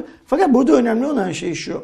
Pazarlama konusunda Netflix çok ileride. Yani Tabii. e, mesela bak bu söylediğimiz şey sinekten yağ çıkarmanın sinekten öyle bir yağ çıkartıyorlar ki şu anda o yağı dünyanın en kıymetli şeyi gibi satabilme o şeyleri var. E, opsiyonları var önlerinde. Evet. Ve eğer bunu satarlarsa teorik olarak Into the Night'tan işte Netflix standartlarında şu kadar gelir bekliyorlarsa bu işe girdikleri zaman o geliri şu anda bu kadara çıkarma ihtimali var. Niye? Çünkü konuştuğumuz adam sadece Türkiye'de değil. Azerbaycan'da, Dubai'de, şurada, burada bilmem nerede, orada, burada filan büyük hayvanları olan filan bir Avrupa'da adam. da var bayağı. Ben Türk'üm diyen herkesin muhtemelen izlemek isteyebileceği bir kıvama dönüyor dizi. Bunlar tabii ki sadece 3. sezonu değil, büyük bir tane dönüp bir önce sezondan başlayarak izleyecekler. Netflix'in derdi ne? Çok daha çok saat izlensin Evet. içeriklerim. Çünkü niye? Zaten- Daha çok saat izlendikçe insanlar o dizilerle ilgili daha çok paylaşım yapıyorlar. İnsanlar daha çok paylaştıkça ne oluyor? İşte kendi kendini yiyen yılan gibi. Yani olayı sosyal medyada köpürtüyorsun. Evet. O kendi kendini yiye hale geldiği zaman zaten o kar topu etkisi bilmem ne ne sistemden sistem yürüyor zaten. Sa anladığım kadarıyla eee, burada da onun bir benzeri Evet. şey ya zaten şöyle bir şey oluyor. Bu dijital platformlarla beraber e, işte şeyler de çok arttı. İşte bir anda farklı bir dizi patlıyor, sönüyor, gidiyor falan. Ama öncesinde ne oluyordu dizilerde, filmlerde? E, belli bir emek gerekiyordu. Sen onun DVD'sini alıyordun, şey yapıyordun, e, araştırıyordun, ediyordun. Aynı şekilde Spotify ve eski albüm satışlarında da. Şu an mesela en çok satılan albümlere vesaire ya da en çok dinlenenlere baktığında Spotify sağ olsun hepsini geçiyor ama zamanında e, Queen'in vesaire başardığını başarmak çok ayrı bir dünyaydı. Zaten şimdi söylediğin şey şu aslında senin ben öyle anlıyorum. Çok hızlı ünleniyor ve bir sonraki şey çok hızlı ünlenene kadar ünlü kalıyor. Evet. Yani o ünlülüğün bir zamanı da yok. Yani mesela şey yok işte geriye dönelim. Queen gibi 20 yılları 30 yılları kapsayan bir şan şöhret Aynen. kolay değil. YouTube'un da Şey etkisi. anlamında. Şu an mesela benim hiç aklımda Spotify zamanında çıkmış yeni bir sanatçının hala da süper popüler olduğunu hiç görmedim. Yani geçiyor. Türkiye'de mesela hiç yok. İşte şu anda eee, rap sanatçılarının çok fazla çıktığını görüyoruz ve eee, işte mesela orada Knockout diye bir listesi var şeyin eee, Spotify'ın Türkçe özelinde yaptığı rap listesi. Yani her hafta yeni bir tane adını duymadığım biri giriyor. Ama e, asıl şu anda rap denildiğinde eskiden sevenlerin aklına gelen insanlar işte Cezalar, Fuatlar, Sagopa Kajmerler bu adamlar zamanında işte underground dediğimiz stardan çıkıyordu. Kendileri uğraştı ya da fan kitleleri bunu yarattı. Şu anda bir tane güzel bir beatle çıkabiliyorlar. İşte şeyde de Squid Game'in de aslında biraz şeyi o. E, bakıyor yani Kore'deki hiçbir şey yapımcı buna hiçbir şey çekilmez ben buna Aynen. harcamam diyor. Netflix bakıyor ki ben bunu bir şekilde yediririm deyip alıyor ve ucuz şeyle e, malzemeyle dediğin gibi o suyunu çıkararak çok büyük bir kar elde etmiş oluyor. Hani dü- dünya buna dönünce şu anda hep artık o eskiden şey yaptınız ya ben bundan sonra hiçbir şekilde dediğim gibi e, bir daha bir e, Queen'i ve yine aynı örnekten gideyim görebileceğimizi sanmıyorum. Çünkü üretim kolaylaştı. Bunu Yok, duyurmak kolaylaştı. Birazcık bu dizi ve sinemada da aynı şeyi etkisi yapar gibi. Ha. Belki burada en azından Netflix'in bunu yaptığı için şeylere biraz kolaylık sağlıyor. HBO'ya, Disney'e hani bunlar zaten çok büyük şeyler ve ellerinde çok büyük markalar var. Ve yeni bir marka çıkarmakta da sektörün çok eskilerinden olduğu için ustalar. Bunlar da aynı kafaya dönmezse en azından onlardan iyi içerik görmeye devam ederiz ama bir süre sonra içeriklerin kalitesi komple böyle ezbere e, olacak gibi de bir korkum var. Yani ben bunu kaygının gerçek olduğunu düşünüyorum. Ee, ve bunun da işin doğası gereği olduğunu düşünüyorum. Yani hmm, çok normal bir şey. Bunu normal olarak şey yaptırmamız lazım. Değerlendirmemiz gerektiği fikrindeyim. Onu söyleyeyim. Ve geçelim şu OnePlus 9 RT'ye. E niye geçelim? Çünkü e, belki fiyatı yüzünden bizi biraz daha çok ilgilendirecek bir cihaz olabilir. Yani yani hem e, fiyatı bazından iyi olma tarafı var. Bir de bizim seninle her OnePlus yeni cihaz çıkardığında o skalayı genişletme muhabbeti bu da yeni bir skala. Aynen öyle bu da yeni bir Yani e, ne şey değil, e, Nord serisi değil işte fiyat performans, ne işte ana e, numara ve Pro serisi değil. Burada ayrı bir klasman daha açmak istiyor anladığım kadarıyla. Yani bir ucuza daha gidiyor. Bir ucuza daha gidiyor. Birazcık daha pokolaştırıyor yine e, şeyde ve bunu BBK grubunun artık genel şeyde yaptığını görürüz. Yani ben şeyi görmeye başladım. BBK grubunda markalarda ayrışma da artıyor. Yani normalde neydi? İşte Realme e, fiyat performans oynayan genç odaklı marka.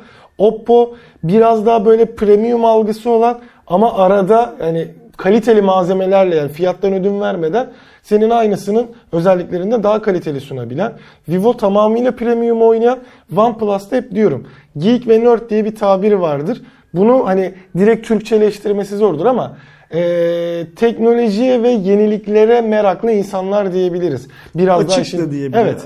Yani şey yapmayan, direnç göstermeden kabul eden, ne Sürekli olduğunu anlamaya çalışan. aynen. sürekli bir kovalayan insanlardı. Çünkü hani OnePlus gerçekten işte ROM'la uğraşan e, Android'in açık ekosistemini tam manasıyla kullanmaya çalışan bir kitle gibiydi ilk başta. E şimdi bakıyoruz hepsinin kendi içinde rakibi ve piyasada olan şeye sektöre de bölümlere de girmeye çalışıyorlar artık neticesinde. Zaten baktığımızda 6,62 inçlik Full HD Plus AMOLED 120 Hz HDR10 ekran Snapdragon 888 var 812 e, RAM 128 256 depolama 50 16 2 megapiksellik arka 16 megapiksel dön e, ön kamera 6500 mAh 65 wattla şarj olan e, bir bataryası ve 445 euro da ya da Fiyatı. yaklaşık 500 dolarlıkta bir fiyat etiketi var.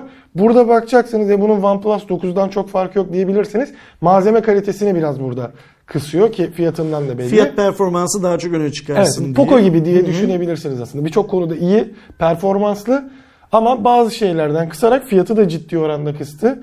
Eski birazcık amiral gemi katili Bu dönemi. e, bence OnePlus ruhuna daha uygun Evet. bir cihaz. Onu da söylemek Kesinlikle. lazım. Yani hani ben e, ilk başlarda OnePlus fiyatları yükseltmek zorunda diyordum. Bazı çok bilen insanlar kapalı Facebook gruplarında benim salak olduğumu iddia ediyorlardı. Sonrasında OnePlus daha çok cihaz çıkartmaya başlayacak dediğimde o gerizekalılar bu sefer gelip bizim YouTube videolarının altında benim salak olduğumu yazmaya başlamışlardı. Şimdi OnePlus kendi kimliğine tekrar geriye bürünüyor gibi. Çünkü ben tahmin ediyorum ki OnePlus'ın bugüne kadar yaptığı bu son 3-4 tane telefon geçmiştekiler kadar hype yaratmadı. Yani satışı da o kadar yüksek olmadı, karlılığı da ve o OnePlus'ın ım, tepelere konulan e, marka değerini de aşağıya düşürdü. Şimdi tekrar kendi şeyine kulvarına geriye dönüyor. Sen Poco diyorsun ama bence zaten Xiaomi Poco'yu OnePlus'tan şey yaparak Ha, evet. esinleyerek formülize etmişti. Bu benim kendi düşüncem. Ve tekrar o segmente girip ne yapacak? Kendi amiral gemilerinin de katili olacak cihazlar üretecek. Ve ben eminim bunu da söyleyeyim. Ya çok inanıyorum buna. Bir iki yılda kalmaz bu OnePlus'tan da biz 200 dolarlık 300 dolarlık cihazlar göreceğiz. Yani hani e, o işte istiyorsanız Renault 5 Lite'ın bilmem ne klonu değil, bilmem nenin bilmem nesi değil. O cihazları da OnePlus'tan göreceğiz. Yapmak zorunda Evet. çünkü bu işi. Yani bu tren buraya girdiği zaman e, rayonu nereye götürürse gitmek zorunda. OnePlus Kesinlikle. da artık Zaten- oraya gidecek. Özellikle ben 9.9 Pro ile beraber işte Hazelblad e, anlaşmasını birazcık mesela şey olarak duyurmaya çalıştılar. Aslında e, işte Huawei'nin Leica ile yaptığı gibi aslında öyle bir alaka yoktu. Sadece renk şemasında çünkü lensler sonra geliştirmede bile yok. Bu uzun süreli anlaşma olduğu için yani şey gibi yine düşünülebilir. Seneye göreceğiz onu özellikle.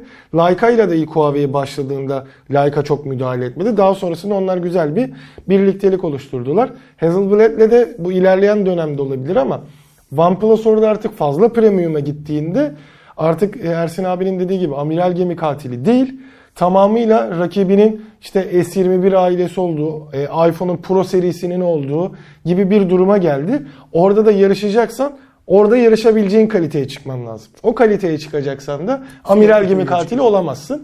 Burada işte birazcık ona bir geri dönüş var e, konuştuğumuz gibi. Ben şöyle Umarım bu devam ediyorum. eder. Büyük bir ihtimalle 2-3 cihaz böyle çıkartırlar. Onun sonrasında da bu çıtayı buradan daha nasıl aşağıya indireceklerinin yollarını aramaya başlar. Ki Daha orada da Snapdragon yapıyor işte. Daha ucuz. 860'ı aynen. çıkartıyor. Daha 870'i ucuz cihazlar çıkartıyor. bilmem ne filan filan. Ee, bu benim için şey bir gelişme. Ne derler? İyi bir gelişme. Benim takdir ettiğim, memnun olduğum, duymaktan memnun olduğum bir gelişme. Yani Squid Game'in bu kadar çok izlenen bir dizi olmasından nasıl memnun değilsem bundan da o seviyede memnun olduğum bir gelişme. Güzel diyelim ve artık standart hale gelen TOG haberimizi Haftalık geçelim. TOG haberleri. Haftanın TOG haberi. Sen bu haberi oku. Ben burada diyeceğim ki Sayın Varank bana mı cevap verdi acaba? Evet, ben de o Şey yüzden olarak. zaten görünce Ama yani şaşırdım. ben buradayım kendisi oralarda. Hani aynı şeyde değiliz. Platformda bile değiliz. Eşit olmamız mümkün değil zaten. Yani. Yani, Türkiye Cumhuriyeti içinde yaşadığımız Türkiye Cumhuriyeti benim gibi standart bir seçmenle, vergi mükellefiyle bir bakanın eşit olmasını şey kılmıyor. Mümkün kılmıyor. O yüzden söylediklerini kendi üzerime alınmayacağım. Sen lütfen şey yap. e, ne derler? e, haberi Okey. ver arkadaşlarımıza. Biliyorsunuz aslında haftalardır zaten TOK'tan konuşuyoruz ve bir şey gelişmesinin yapmadığı, bir tarih verilmediğini falan özellikle geçen hafta bayağı değerlendirmiştik. Şimdi de e, nasıl olduysa tam ayrı şekilde Sanayi ve Teknoloji Bakanımız Sayın Mustafa Varank e, TOG için Gemlik'teki şeyi gezdi, e, alanı gezdi. Aynı zamanda çalışmaları yerinde takip etti. Fabrikadan bahsediyorsun. Fabrika çalışmaları tabii ki. E, ve orada da tabii ki sorular yöneltildi. Varank'ın açıklamasına göre seri üretim için söz verdiğimiz şekilde 2022 sonunda araçlarımız seri üretim bandından indirmiş olacağız diye iddialı bir açıklama var. Çünkü biz geçen hafta bunu Mümkün ne kadar mümkün ben. olmadan hatta imkansız olduğunu konuşmuştuk. Ayrıca inşallah 2024-2025 yılında dünyaya satacağız. Yani orada tabii ki kademe kademe artacak. Valla ben Sayın Bakan'ın haklı çıkmasını canı gönülden istiyorum. Yani 2022'nin sonuna geçen hafta hesaplamıştık işte kaç gün kalmıştı? 400 gün mü ne kalmıştı? Öyle bir şey olması lazım. 400 günde o arabaların e, üretim bandından indirilmiş olması hepimizin mutluluk duyacağı bir şey olur. O arabalar polis arabası olsalar bile. Yine söyleyeceğim o arabalar Dacia'nın Polis arabası için zor bu arada %100 elektrikli olursa abi. Biz de dün e, aşağıda Adventure İstanbul ekibiyle e, konuşuyorduk.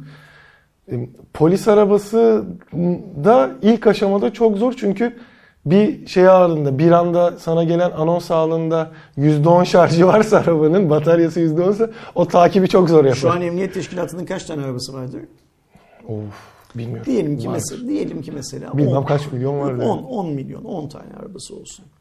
20 tane 30 tane TOG alarak Ha. bu senin söylediğini ortadan kaldırıyorlarsa ve TOG da hazır satış yapmış olur bu sistemde. İşte 10 tane araba satacağına 30 tane satmış olur. Türkiye gibi plansızlığın plan olduğu ülkelerde bu sizin söylediğiniz şeyler sorun değil. Biz Türkiye'de bir gün içinde tanzim satışların kurulduğunu, iki gün içinde de o tanzim satışların kalktığını gördük. Şimdi tazim marketlere gelecek Okey gelirler, ge- onlar da gelirler, başka şeyler de olur filan filan. Burada söylemeye çalıştığım şey e, plansızlığın plan olduğu bir ülkeden bahsediyoruz. O yüzden ayrıca şöyle bir şey var. Türk polisi top kullansın da hırsızı da yakalayamayıversin. Ne olacak? Yani hani zaten yakaladığı zaman ne oluyor ki? Türkiye'deki kanun e, polisin e, tutuklanmadan tutuksuz yargılanmasını e, öneriyor ve polis hırsız, şey, hırsız, hırsızlık yapmaya devam ediyor. Polis onu ikinci kez, üçüncü kez tekrar yakalamak zorunda kalıyor. Yani. Bunlar çok küçük dertler Erdoğan. Siz işin çok şeyine takılmışsınız. Ne derler detayına takılmışsınız. Yani koca bakan bununla mı uğraşacak? Yapmayın Allah aşkına. Ya da koca ülkeyi yönetenler böyle detaylarla mı uğraşacak? Ben 2022 yılı sonunda seviye üretim bandından indirilecek olan araçların polis arabası bile olsalar, e, Dacia Duster benzeri bir şey bile olsalar bu millet için iyi olacağını düşünüyorum. Yeter ki onu indirsinler. Hele 2024-2025 yılında dünyaya satacaksak ya yani 31 Aralık 2025 yılına kadar biz yaptığımız üretimin %5'inden filan daha fazlasını dünyanın herhangi bir yerine herhangi bir amaçla satabilme kabiliyetine geleceksek bu süper bir şey. Kesinlikle. Buna şey de dahil bu arada. Yani Azerbaycan'a hadi biraz siz alın.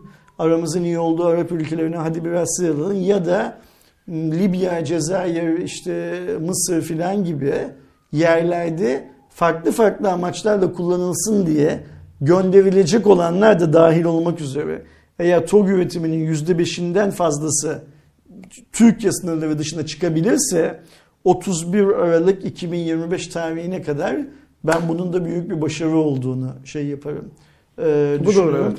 Sayın Bakan'ın ağzından bal damlıyor. Ben kendisini de çok seviyorum biliyorsun. Yani bu e, cep telefonu fabrikalarının açılışı bilmem ne filan konusunda hiçbir hükümet yetkilisi adım atmazken kendisini öne atıp bu işlerin organize edilmesi için mesai şey yaptığı için ne derler e, çabaladığı için takdir ediyorum. İnşallah şey yapar e, beni yalancı durumuna düşürür ve bu söyledikleri şey olur gerçek olur. İşte 2021'in 31 Aralık günü unutmazsak o arabalar banttan indi mi diye şey yaparız ne derler değerlendiririz. 2024'ün 31 Aralık pardon 2025'in 31 Aralık günü de e, ya şu TOG'dan kaç tane nereye sattınız diye sorarız.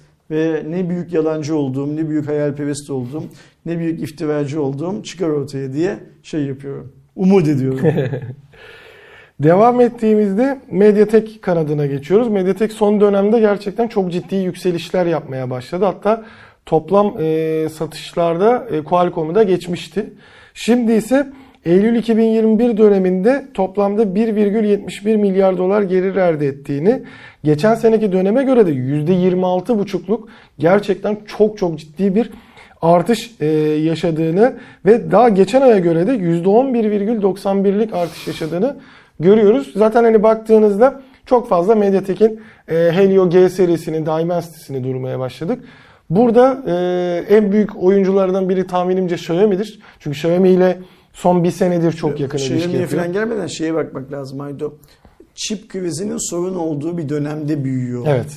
Bir de öyle bir Yani şey o var. çok önemli. Ee, rakip değil, bütün piyasanın, bütün dünyanın zorluk çektiği bir dönemde büyüyor. Demek ki çip krizinden rakipleri kadar çok etkilenmiyor.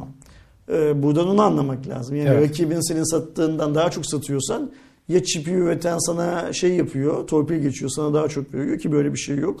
Çünkü Daha sen, galiba. çünkü sen rakibin önünde değilsin de. Hala rakip dünyanın bir numaralı çip üreticisi. Senin hala iki numaralı üreticisin mobil tarafta. Ama buna rağmen karlılık açıklıyorsun. Bu oranda büyüme açıklıyorsun ve rakip onu açıklayamıyor. Qualcomm çok şey Qualcomm diyor Mediatek çok büyük iş yapıyor yani. Haklısın ha Xiaomi de büyük bir ihtimalle ama e, Xiaomi lokomotif de Xiaomi'nin peşinden gitmek zorunda kalan markalar var. Yani Xiaomi şu şu şu özelliklere sahip bir cihaz çıkarttığı zaman şu şu bu özelliklere sahip olan başka cihazlar çıkarmak zorunda kalan Evet. markalar var dünyada. Tek başına tabii ki Xiaomi değil. Ee, yine Ersin demiş diye döneceğiz ve Ersin demişti ki ta Note 8 Pro lansmanında e, Xiaomi seve seve bu kafası az çalışan fanlarına, dünyanın her tarafındaki fanlarına Mediatek'i sevdirecek demişti. Ee, gördüğümüz kadarıyla Başardı. seviyorlar. Yani mesela Poco X3 Sevilmek hoşlarına gitmiş. Öyle söyleyeyim. Dimensity 1100'ün o kadar sevilmesi vesaire durumları var. Yani ilerleyen Daha, ben daha, daha çok sevilecekler öyle söyleyeyim. Ben bu duruma çok seviniyorum çünkü ne olursa olsun hani rakip olması her zaman daha iyidir. Hani bence Intel'in ve AMD'nin bu kadar gelişmesini sağlayan zaten ikisinin varlığı. Ee, diğer türlü Intel tek düze olsaydı AMD çıkmasaydı ortaya yani çok büyük bu kadar yenilikler görmeyebilirdik. Çünkü e, sektöre baktığınızda AMD işte toplam chipset olarak çok iyi bir şeyler yaptığında şimdi Intel Iris ile ortaya çıktı 11. nesilde. Bununla alakalı artık sadece ekran kartı olmadan toplamda bir iyi işlemci yapmaya çalışıyor vesaire. Burada da Qualcomm'un e, ne kadar gittiğini bilemiyorduk. Çünkü Mediatek'te bunun rakibi olmuyordu. Hatta zaten bu 800 serisinde 845'ten bu yana ne kadar fark var acaba diye kendi aramızda hep soruyorduk. Ya da ya kullanıcının fark edebileceği bir fark olmadığından bahsediyorduk. Mediatek o dönemde e, işlem gücü iyi olmasa da her zaman vurguladığı şey hatırlıyorum. E, Helio'lar da çıktı ilk dönemde. Yapay zekaydı. AI'ya vurgu yapıyordu. Biz orada iyi izliyordu. Ki genel olarak benchmark testlerine baktığınızda performansta geride olsa da AI'de iyiydi. Bunu en büyük başarısını Huawei tarafında Kirin yaptı. Şimdi de e, Qualcomm'da yeni Snapdragon'ların hepsinde AI'ya vurgu yapıyor.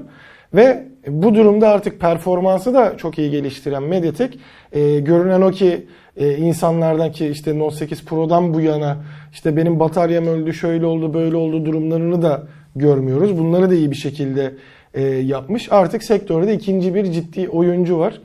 E, tam manasıyla 800 serisini net rakipte oluşturduktan sonra insanlar artık bu Mediatek demeyecek. Hatta bence yavaş yavaş ben Snapdragon'u sevmiyorum. Mediatek'le aynı performansı daha ucuz sunuyor ya da farklı bir nedenle Mediatek taraftarı da artacağını düşünüyorum. Ve çok da uzak uzak değil artık. Yani bir iki sene içerisinde bunları ciddi olarak görebiliriz diye düşünüyorum ben. Ekleyeceğim bir şey yoksa geçiyorum abi. Geçelim geçelim. Bir sonraki haber daha önemli. Yine zaten. çip krizinden devam ediyoruz gerçi. Biliyorsunuz işte çip krizinin etkileri dünya genelinde de yaşanırken Türkiye'de de Oyan da ortak olduğu Renault fabrikasında yaşandı.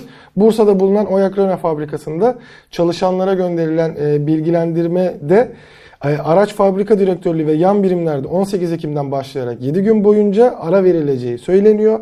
Aynı zamanda sonrasında 3 günlük bir çalışma devamında 28 Ekim'den itibaren 7 günlükte toplamda 14 günlük bir ara verileceği açıklandı. Yani aynı yayın e, gerçi 28 Ekim'den itibaren Yarısında çalışacaklar. için e, Kasım'a da sarkacak ama şunu görüyoruz. İki çalışma ayının 14 günü yani dörtte biri neredeyse çalışılmayacak. Neden? Şey yarı işlem, yarı iletken krizi olarak şey yapıldı, açıklandı. Tedarik sorunu. tedarik sorunu olarak açıklandı. Ee, bu yarı iletken hikayesinin çözülmesi lazım. Yani e, evet 2021 taks- takvim yılında işlerin normale dönmesini kimse beklemiyor. Yani bunu zaten ta yıl başında Qualcomm'un finans CEO'su çok net açıkladı. Ama 2022 yılında bizim artık bu şeyi yarı iletken krizini duymuyor olmamız lazım. Çünkü e, bizim de işlerimizi etkiliyor. Yani sadece e, şeyde Oyak Verim Fabrikası'nda çalışan arkadaşlar değil, biz de oturduğumuz yerde e, Evet. bu işten gelir kaybı yaşıyoruz. Bizden kastım sadece Hardware Plus değil, dünyanın her yerindeki teknoloji yayıncıları da. Şimdi otomobil sektöründe yayıncılık yapan da şey yapıyor, kaybediyor filan filan. Bu dünyanın öncelikle çözmesi gereken bir konusu, sorunu ve hmm, eğer Tayvanlı ile Koreli bunun çözümü konusunda çok proaktif olmazlarsa sorun çünkü oradan kaynaklanıyor aslında. Evet. Dünyanın geri kalanının bu konuda aksiyon alma ihtimalini de gözden şey yapmamak lazım Doğru. kaçırmamak lazım. Ee, bakalım neyin ne olduğunu göreceğiz. Şeydeki arkadaşlara geçmiş olsun. Oyak Renault fabrikasında çalışan arkadaşlara geçmiş olsun. Çünkü dörtte bir maaş büyük bir ihtimalle azalacak. Onu soracaktım hani bunda etkiliyor mu onlarda? Ben öyle anlıyorum bu konuşulanlardan. Yani dörtte bir maaş azalacaklar diye anlıyorum. İnşallah yanlış anlıyorumdur. Yani o şey Ee, sistemi bilmiyorum Benim nasıl bir şey bizim yapıldığını. bu fabrikalarda çalışan ya da bu fabrikalara mal tedariğinde bulunan takipçilerimiz vardır. Lütfen konuyla ilgili eğer gözümüzden kaçan herhangi bir sendika kararı, yapılan açıklama bilmem ne filan bir şey varsa onu yorumlarda paylaşsınlar biz de öğrenelim. Devam ettiğimde e, normalde bana da aynı mail geldi. Daha önce almıştım ama sonradan bana e, mail olarak da e, Sayın Şakir Gülçe de attı. Daha öncesinde biliyorsunuz sizlere söylüyorduk. Sizin önerdiğiniz haberler varsa bizim gözden kaçabilir söyleyin diye. Onun da ismini buradan vermiş olayım. Ona da teşekkür edelim. Yaklaşık bir hafta önce falan geldi bana. Hatta cuma günü bile olabilir daha sonrasında. Sony Mobile'den gelen mesajı direkt okuyorum.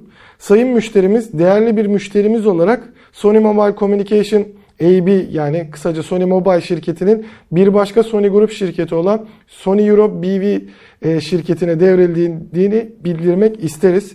Sony Mobile'ın devir işleminin bir parçası olarak müşteri veri tabanını kapatıyor olmasından dolayı bu süreçte kaçırdığınız bir şey olmadığından emin olmak istiyoruz.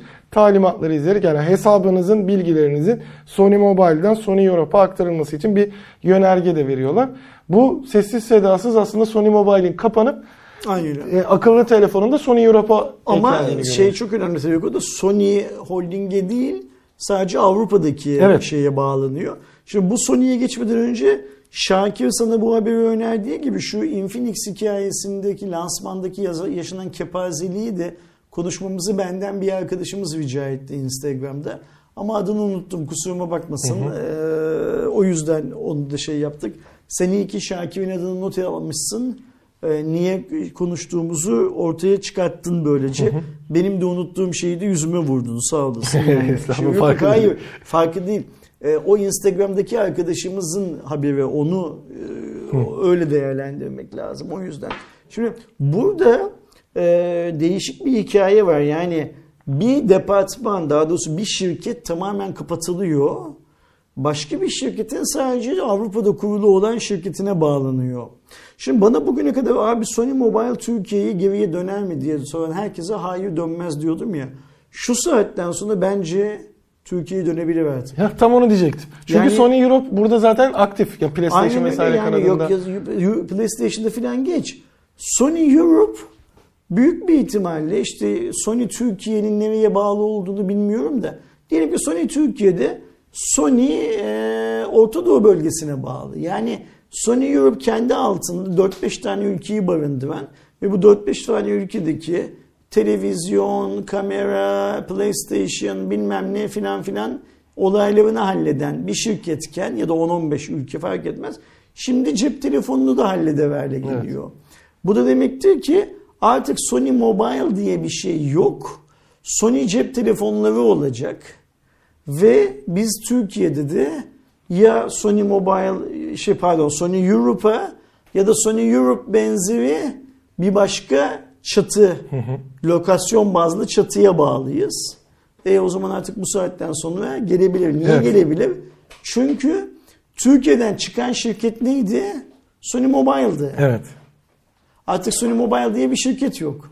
Kesinlikle. O zaman Sony Eurasia dediğimiz şirket yani Türkiye'de faaliyet gösteren şirket e, Sony Mobile'dan bu cep telefonlarını canı isterse ithal edip Türkiye'de satabilir artık bu saatten sonra. Ya umarım e, öyle bir durumda yaşanır. Ben bu şeyi öyle değerlendiriyorum. Yani Sony Mobile kapandı, açıldı, şöyle oldu, buraya devredildi, adı o oldu. İşte siz de o yönergeleri izleyin, bilmem ne yapın filan filan değil.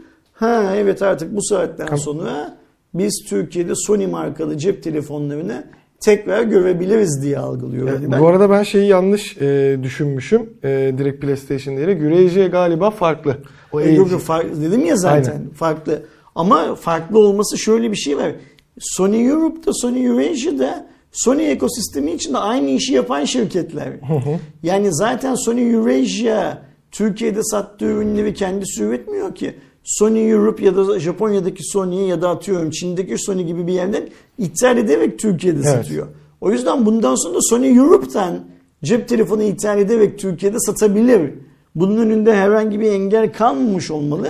Sadece Sony Eurasia dediğimiz Türkiye'deki şirket cep telefonu pazarında Sony için uygun bir yer görüyor olsun ve bu işe tekrar girmek konusunda gönüllü olsun. Şeye göre değişebilir bence. Ee, bu lansmanda 26'sında olacak lansmanda işte tahmin edilen gibi uygun fiyatlı telefonlar da çıkacaksa ben gerçekten hani ee, zaten şeylerde de görmüşsünüzdür. Ee, Xperia 1 Mark 2'deki e, anlatım tarzımı ve e, sevincimi ben tekrar isterim tabii ki olmasını. Hani ama tek bir şartım olur. Gerçi o da çok e, Sony'nin dikkate alacağı bir şart değil de Sony fiyatları eski zamandaki bile Sony fiyatlarıyla gelirse o zaman iş zor da Dolar kaç lira anlık olarak? tekrar bakayım. Bakalım kaç olmuş. Kapattın mı? Kapatmıştım gibi. 9.23 olmuş. 9.23 olmuş. Dolar 9.23 iken uygun fiyat. Hangi uygun fiyattan bahsediyorsun sen? Ha bir de Sony kendi fiyatı vardı şimdi. Fark etmez. Hangi uygun fiyat? Yani. do- dolar 9.23 iken 400 lira uygun fiyat mı? Değil. E yani ne hani Aydoğan öyle laflar kuruyorsun ki. Yani sanki Sony gelse 400 euroya Almanya'da sattığı cihazı satacağı cihazı Türkiye'de satışa çıkarsa uygun fiyatlı olacakmış gibi şey yapıyorsun konuşuyorsun. Doğru. Aa, yani bazen böyle YouTuber'lar gibi konuşuyorsun yani. Saçma sapan. Fazla kaptırıyorum Önünü galiba. arkasını hiç düşünmeden. Hayret ediyorum sana vallahi. O zaman diğer telefona geçiyorum hemen. Hemen bu konuyu kapatayım. Ee, biliyorsunuz 21'inde işte Huawei'nin lansmanı olacak. Ee, Nova 9 Huawei'nin lansmanı 10. hanımın da lansmanı oluyor mu? Yok zaten şöyle bir durum oldu. Almanya'da kazansa biz de kazanacak mıyız gibi. Normalde şimdi bahsedeceğimiz Honor 50'nin Türkiye'ye geleceğini Honor Türkiye Instagram'dan duyurdu. Duyurdu mu? Okey tamam. Ee, ama Honor 50 de zaten Çin'de tanıtılmıştı. Tıpkı Nova 9'un tanıtıldığı gibi. Ve Ve Honeywell'lerin Nova 9 birbirine benzeyen telefonlar mı? kamera dışında her şey aynı. Ha. Ana kamera dışında. Şey de tesadüftür büyük bir Yani ya da böyle eski kalan çalışmalardan ortak bir şey yok yok çıkmış olabilir. tesadüftür hocam başka bir şey değildir. Yani şöyle bir durum var. Hatta Honor 50'nin Türkiye'deki kullanıcıların gözünde iki tane büyük avantajı olacak. Bir, e, 5G versiyonuyla geliyor. Yani biliyorsunuz şöyle bir durum var. Snapdragon da kullanıyor Huawei kanadı ama işte bu kısıtlamalardan dolayı 4G çiplisini kullanmak zorunda kalıyor. Honor'da böyle bir sınır yok ayrı bir şirket olduğu için. 5G Tamamen bağımsız bir Evet. şirket olduğu için. Snap zaten özelliklerine gireceğim de e, 778 5G kullanıyor. Google servislerini kullanabiliyor. Yani Google'ın bütün özelliklerini kullanabiliyorsunuz. Üçüncüsü ana kamerası e, 108 megapiksel e, şeyden farklı olarak Nova 9'dan. Hemen söyleyeyim. Ya sen niye ikide bir de Nova 9 Huawei falan diyorsun? Huawei bir kere tamamen bağımsız bir şirket. İşte ya çok benziyorlar Ha, aralarında. benziyorlar, şey gibi yani Realme'nin E, gö- falan filan. gözleri çekik olduğu için mi benziyorlar ikisi de? Çinli Ha, belki de. için? Ama orada da gerçi kamera şeylerine bakarsak gözleri çok büyümüş bu sefer e, cihazların. 6.57 inçlik Full HD Plus OLED 10 bit tazeleme, yani 10 bit renk doygunluğunu sunan, renk skalasını sunan 120 Hz'lik bir ekranımız var. İşte Snapdragon 778G'nin 5G versiyonu oluyor. 6, 8, 12 GB RAM seçeneğimiz var. 812 Pro versiyonunda mevcut. E, 128 256 GB depolamamız var. 256 Pro'da tek düze olarak var. Sadece RAM değiştiriyorsunuz.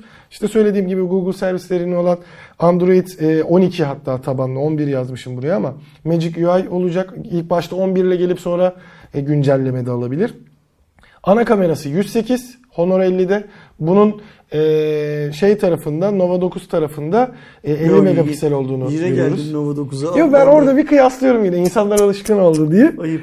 Ee, 8 megapiksel ve 2 ve 2 e, yardımcı kameraları var. Önde 32 megapiksel. Pro'da ekstradan 32'nin yanında 12 megapiksellik bir geniş açılı kamera mevcut. 4300 mAh var. 4000 mAh Pro'da var. 66 wattla şarj oluyor. Pro 100 wattla şarj oluyor. Yine e, ayrı bir şirket olan Huawei'deki e, özellikler gibi. Şimdi burada çok güzel bir şey olacak. Eğer Honor Türkiye'de do- donanımsal anlamda hani RAM, ROM muhabbetinde Huawei'ninkine yakın bir versiyonu çıkartırsa bizim elimizde neredeyse aynı donanıma sahip bence birbirine komşu fabrikalarda üretilmiş, komşu bantlardan çıkmış.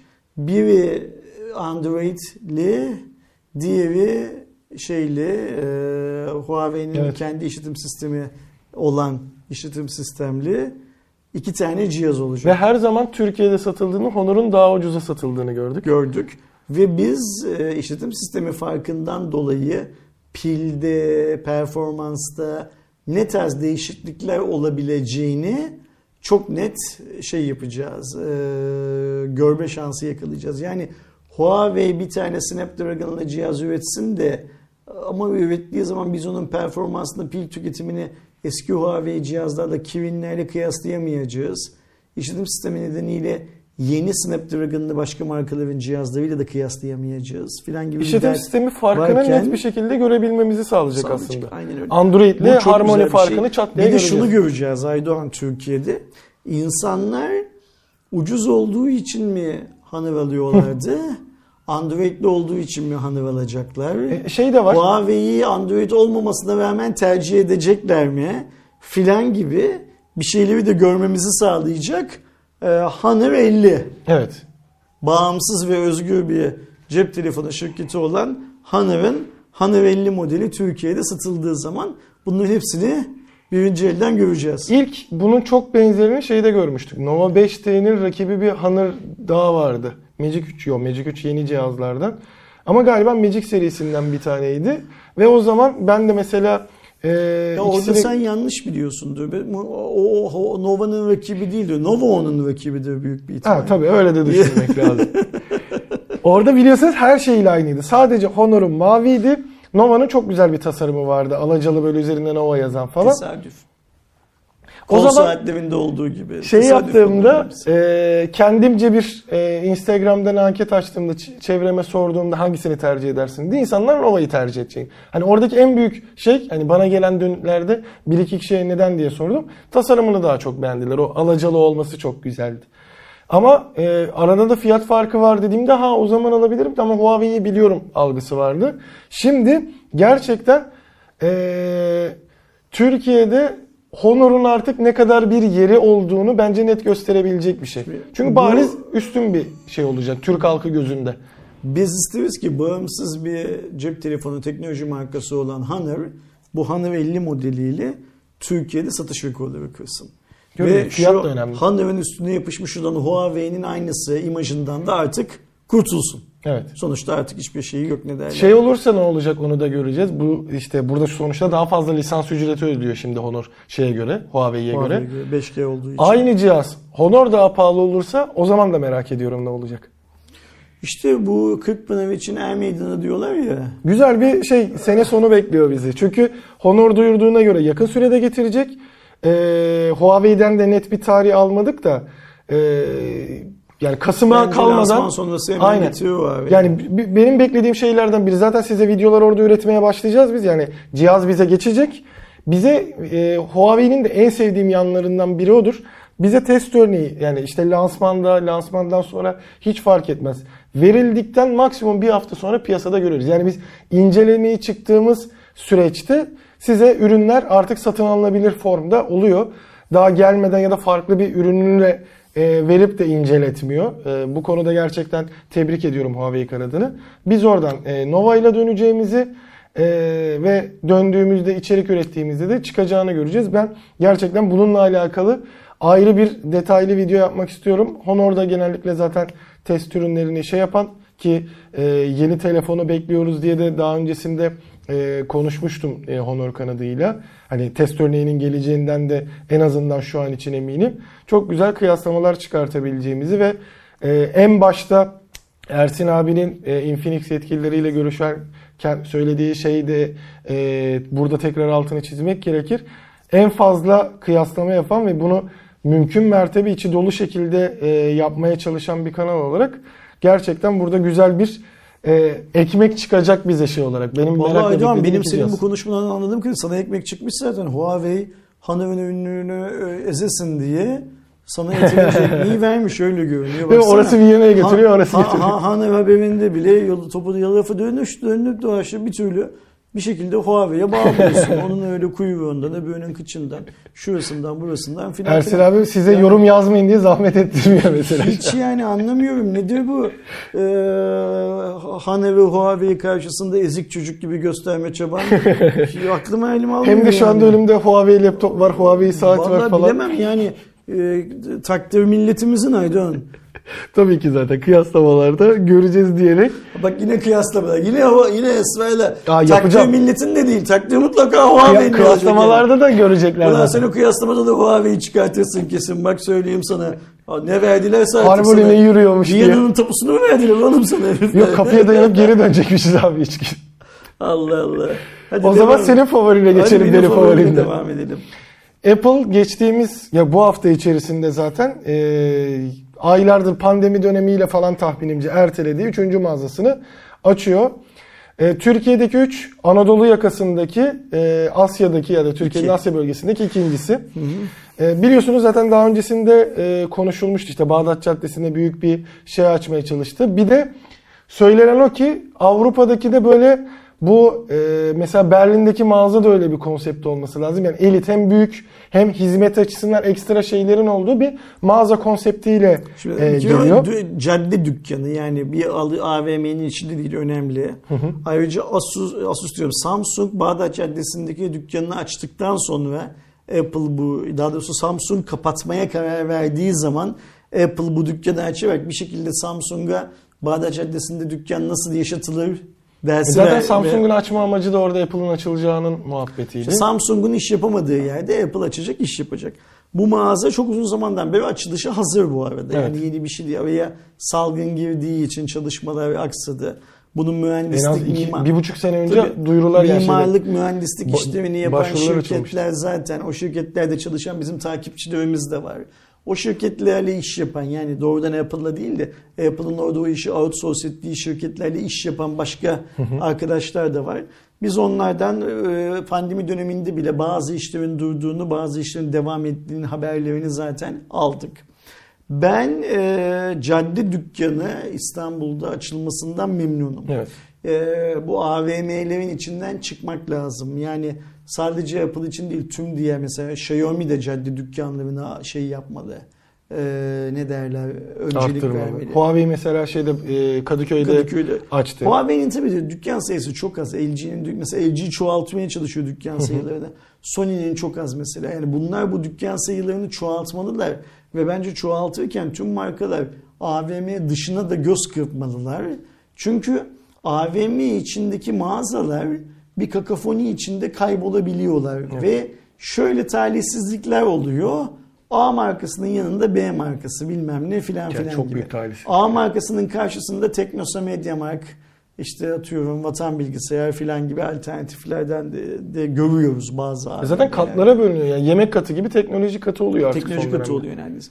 O yüzden bu şeyi sokak cadde mağazası iyi fikir. E, çizimlerinden filan gördüğümüz kadarıyla senin söylediğin gibi eşi benzeri çok az olan bir mağaza. Yani büyüklük, hizmet bilmem ne filan filan. Hatta işte Doğu Avrupa ve Orta Doğu'nun en büyük, bir bağımsız mağaza. yani işte AVM dışı mağazası mağazası olacağı söyleniyor. E, İstanbul yakışır buna. Yani e, Türkiye'de satılan iPhone sayısına baktığın zaman o da yakışır buna. Apple o parayı Türkiye'den çıkartıyor. Varsın onu da şey yapsın. Türkiye'de birazında böyle mağaza falan diye harcasın. Zaten sonuçta gölü mayalamıyor. Biliyor ki o mağazadan daha çok parayı her halükarda En azından Tabii. orada çalışan sayısı olacak, şimdi şey olacak. E, Daha iyi şey yapacak, göz boyayacak, daha iyi beyin yıkayacak gelen gidenleri. Şeyi etkiler mi? Üstündeki ya da karşısındaki zaten hani tamam e, Bağdat Caddesi'nin fiyatlarını çok yüksek olduğunu biliyoruz da Apple Store karşısında Benim bildiğim- şeyi arttırır benim mı? bildiğim kadarıyla üstü yok. Bütün binayı alıyor aldılar Hı. zaten. Karşısındaki ya da yanındaki Yanı karşısı kira fiyatını merak ettim. kirayı etkiler mi bilmiyorum ama karşısındaki yanındaki adamların hayatlarını mutlaka etkiler. Yani otopark sorunu- etkiler kesinlikle. Otopark sorunu olarak etkiler. Atıyorum tam yanında bir restoran varsa onun iş hacmini arttırmak olarak etkiler. Mutlaka etkiler. Birçok etkisi mutlaka olur. Onu şey yapamayız. Yatsıyamayız.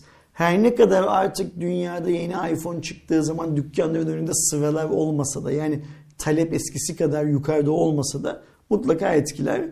Ee, pozitif yönde etkileyecekleri yanlar da olur, negatif yönde etkileyecekleri yanlar da olur. Ben e, ne yazık ki çok isterim böyle Bağdat Caddesi'ne yakın bir yerlerde oturayım. Bir ayağım Bağdat Caddesi'nde olsun filan. Öyle bir hayatım yok ne yazık ki.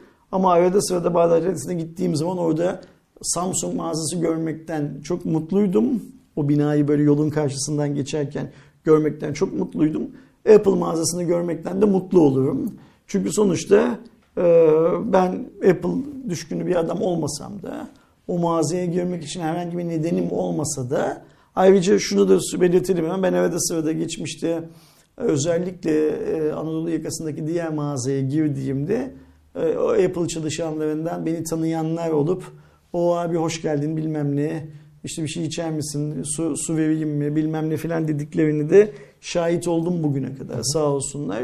Ee, ama benim bir işim olmasa da eminim birçok insanın işini kolaylaştıracak bir nokta olur. Bağdat Caddesi ikonik anlamda da önemli. Onun da mesela şu an şeyini arttırıyor aslında. Lokasyon anlamında zaten yani. İstanbul'un önemli noktalarından Aynen biri olsa da O yüzden yakışır bence İstanbul'a öyle büyük bir güzel bir şey yakışır. Ee, Apple Shop yakışır. Hayırlı olsun. Ee, daha kaç tane genci Apple fanatiği haline getirecek bilmem ne yapacak filan filan gibi bence negatif yanları da tabii ki mutlaka Yo, olacaktır. Zaten benim kafamda mesela ben sonuçta işte artık 5 yıl falan oldu herhalde. 4,5 yıl diyelim e, geleli benim. E, 4,5 yıllık bir İstanbullu olarak zaten bir Bağdat Caddesi'ne gittiğim zaman arkadaşlarımla buluşmak için, yürümek için, oradan sahile inmek için falan e, hep kafamda şey vardı. Yani erkek kadın fark etmez.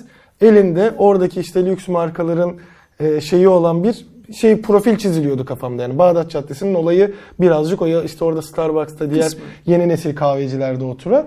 Şimdi o poşetlerin ya da torbaların yanına bir tane Apple logosu da eklenecek. İnşallah ihtimalle. bir tane Mi logosu da eklenir. İnşallah Samsung tekrar orada bir mağaza açar ve Ben bundan sonrakinin orada teknoloji olarak Huawei olabileceğini mağaza düşünüyorum. açabilecek kadar cesur olur Samsung. Huawei neden olmasın? Sony, LG hepsi birer tane açarlar inşallah. Çünkü Bağdat Caddesi çok uzun bir güzergah.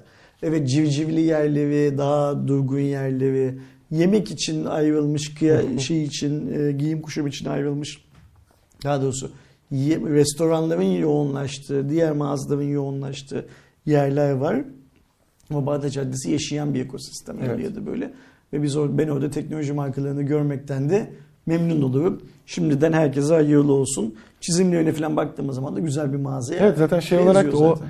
yani şu anda giydirdikleri şeyi de bir işte illüstratörle çalışmaları falan güzel planlar O, yapıyorlar. ili- o arkadaş çok başarılı bir arkadaş. Benim çok uzun zamandan beri takip ettiğim. Hatta ne yalan söyleyeyim işte bu eve taşınırken kendisinden bir çizim almayı düşündüğüm ama paramın yetmediği yani almak için paramın yetmediği.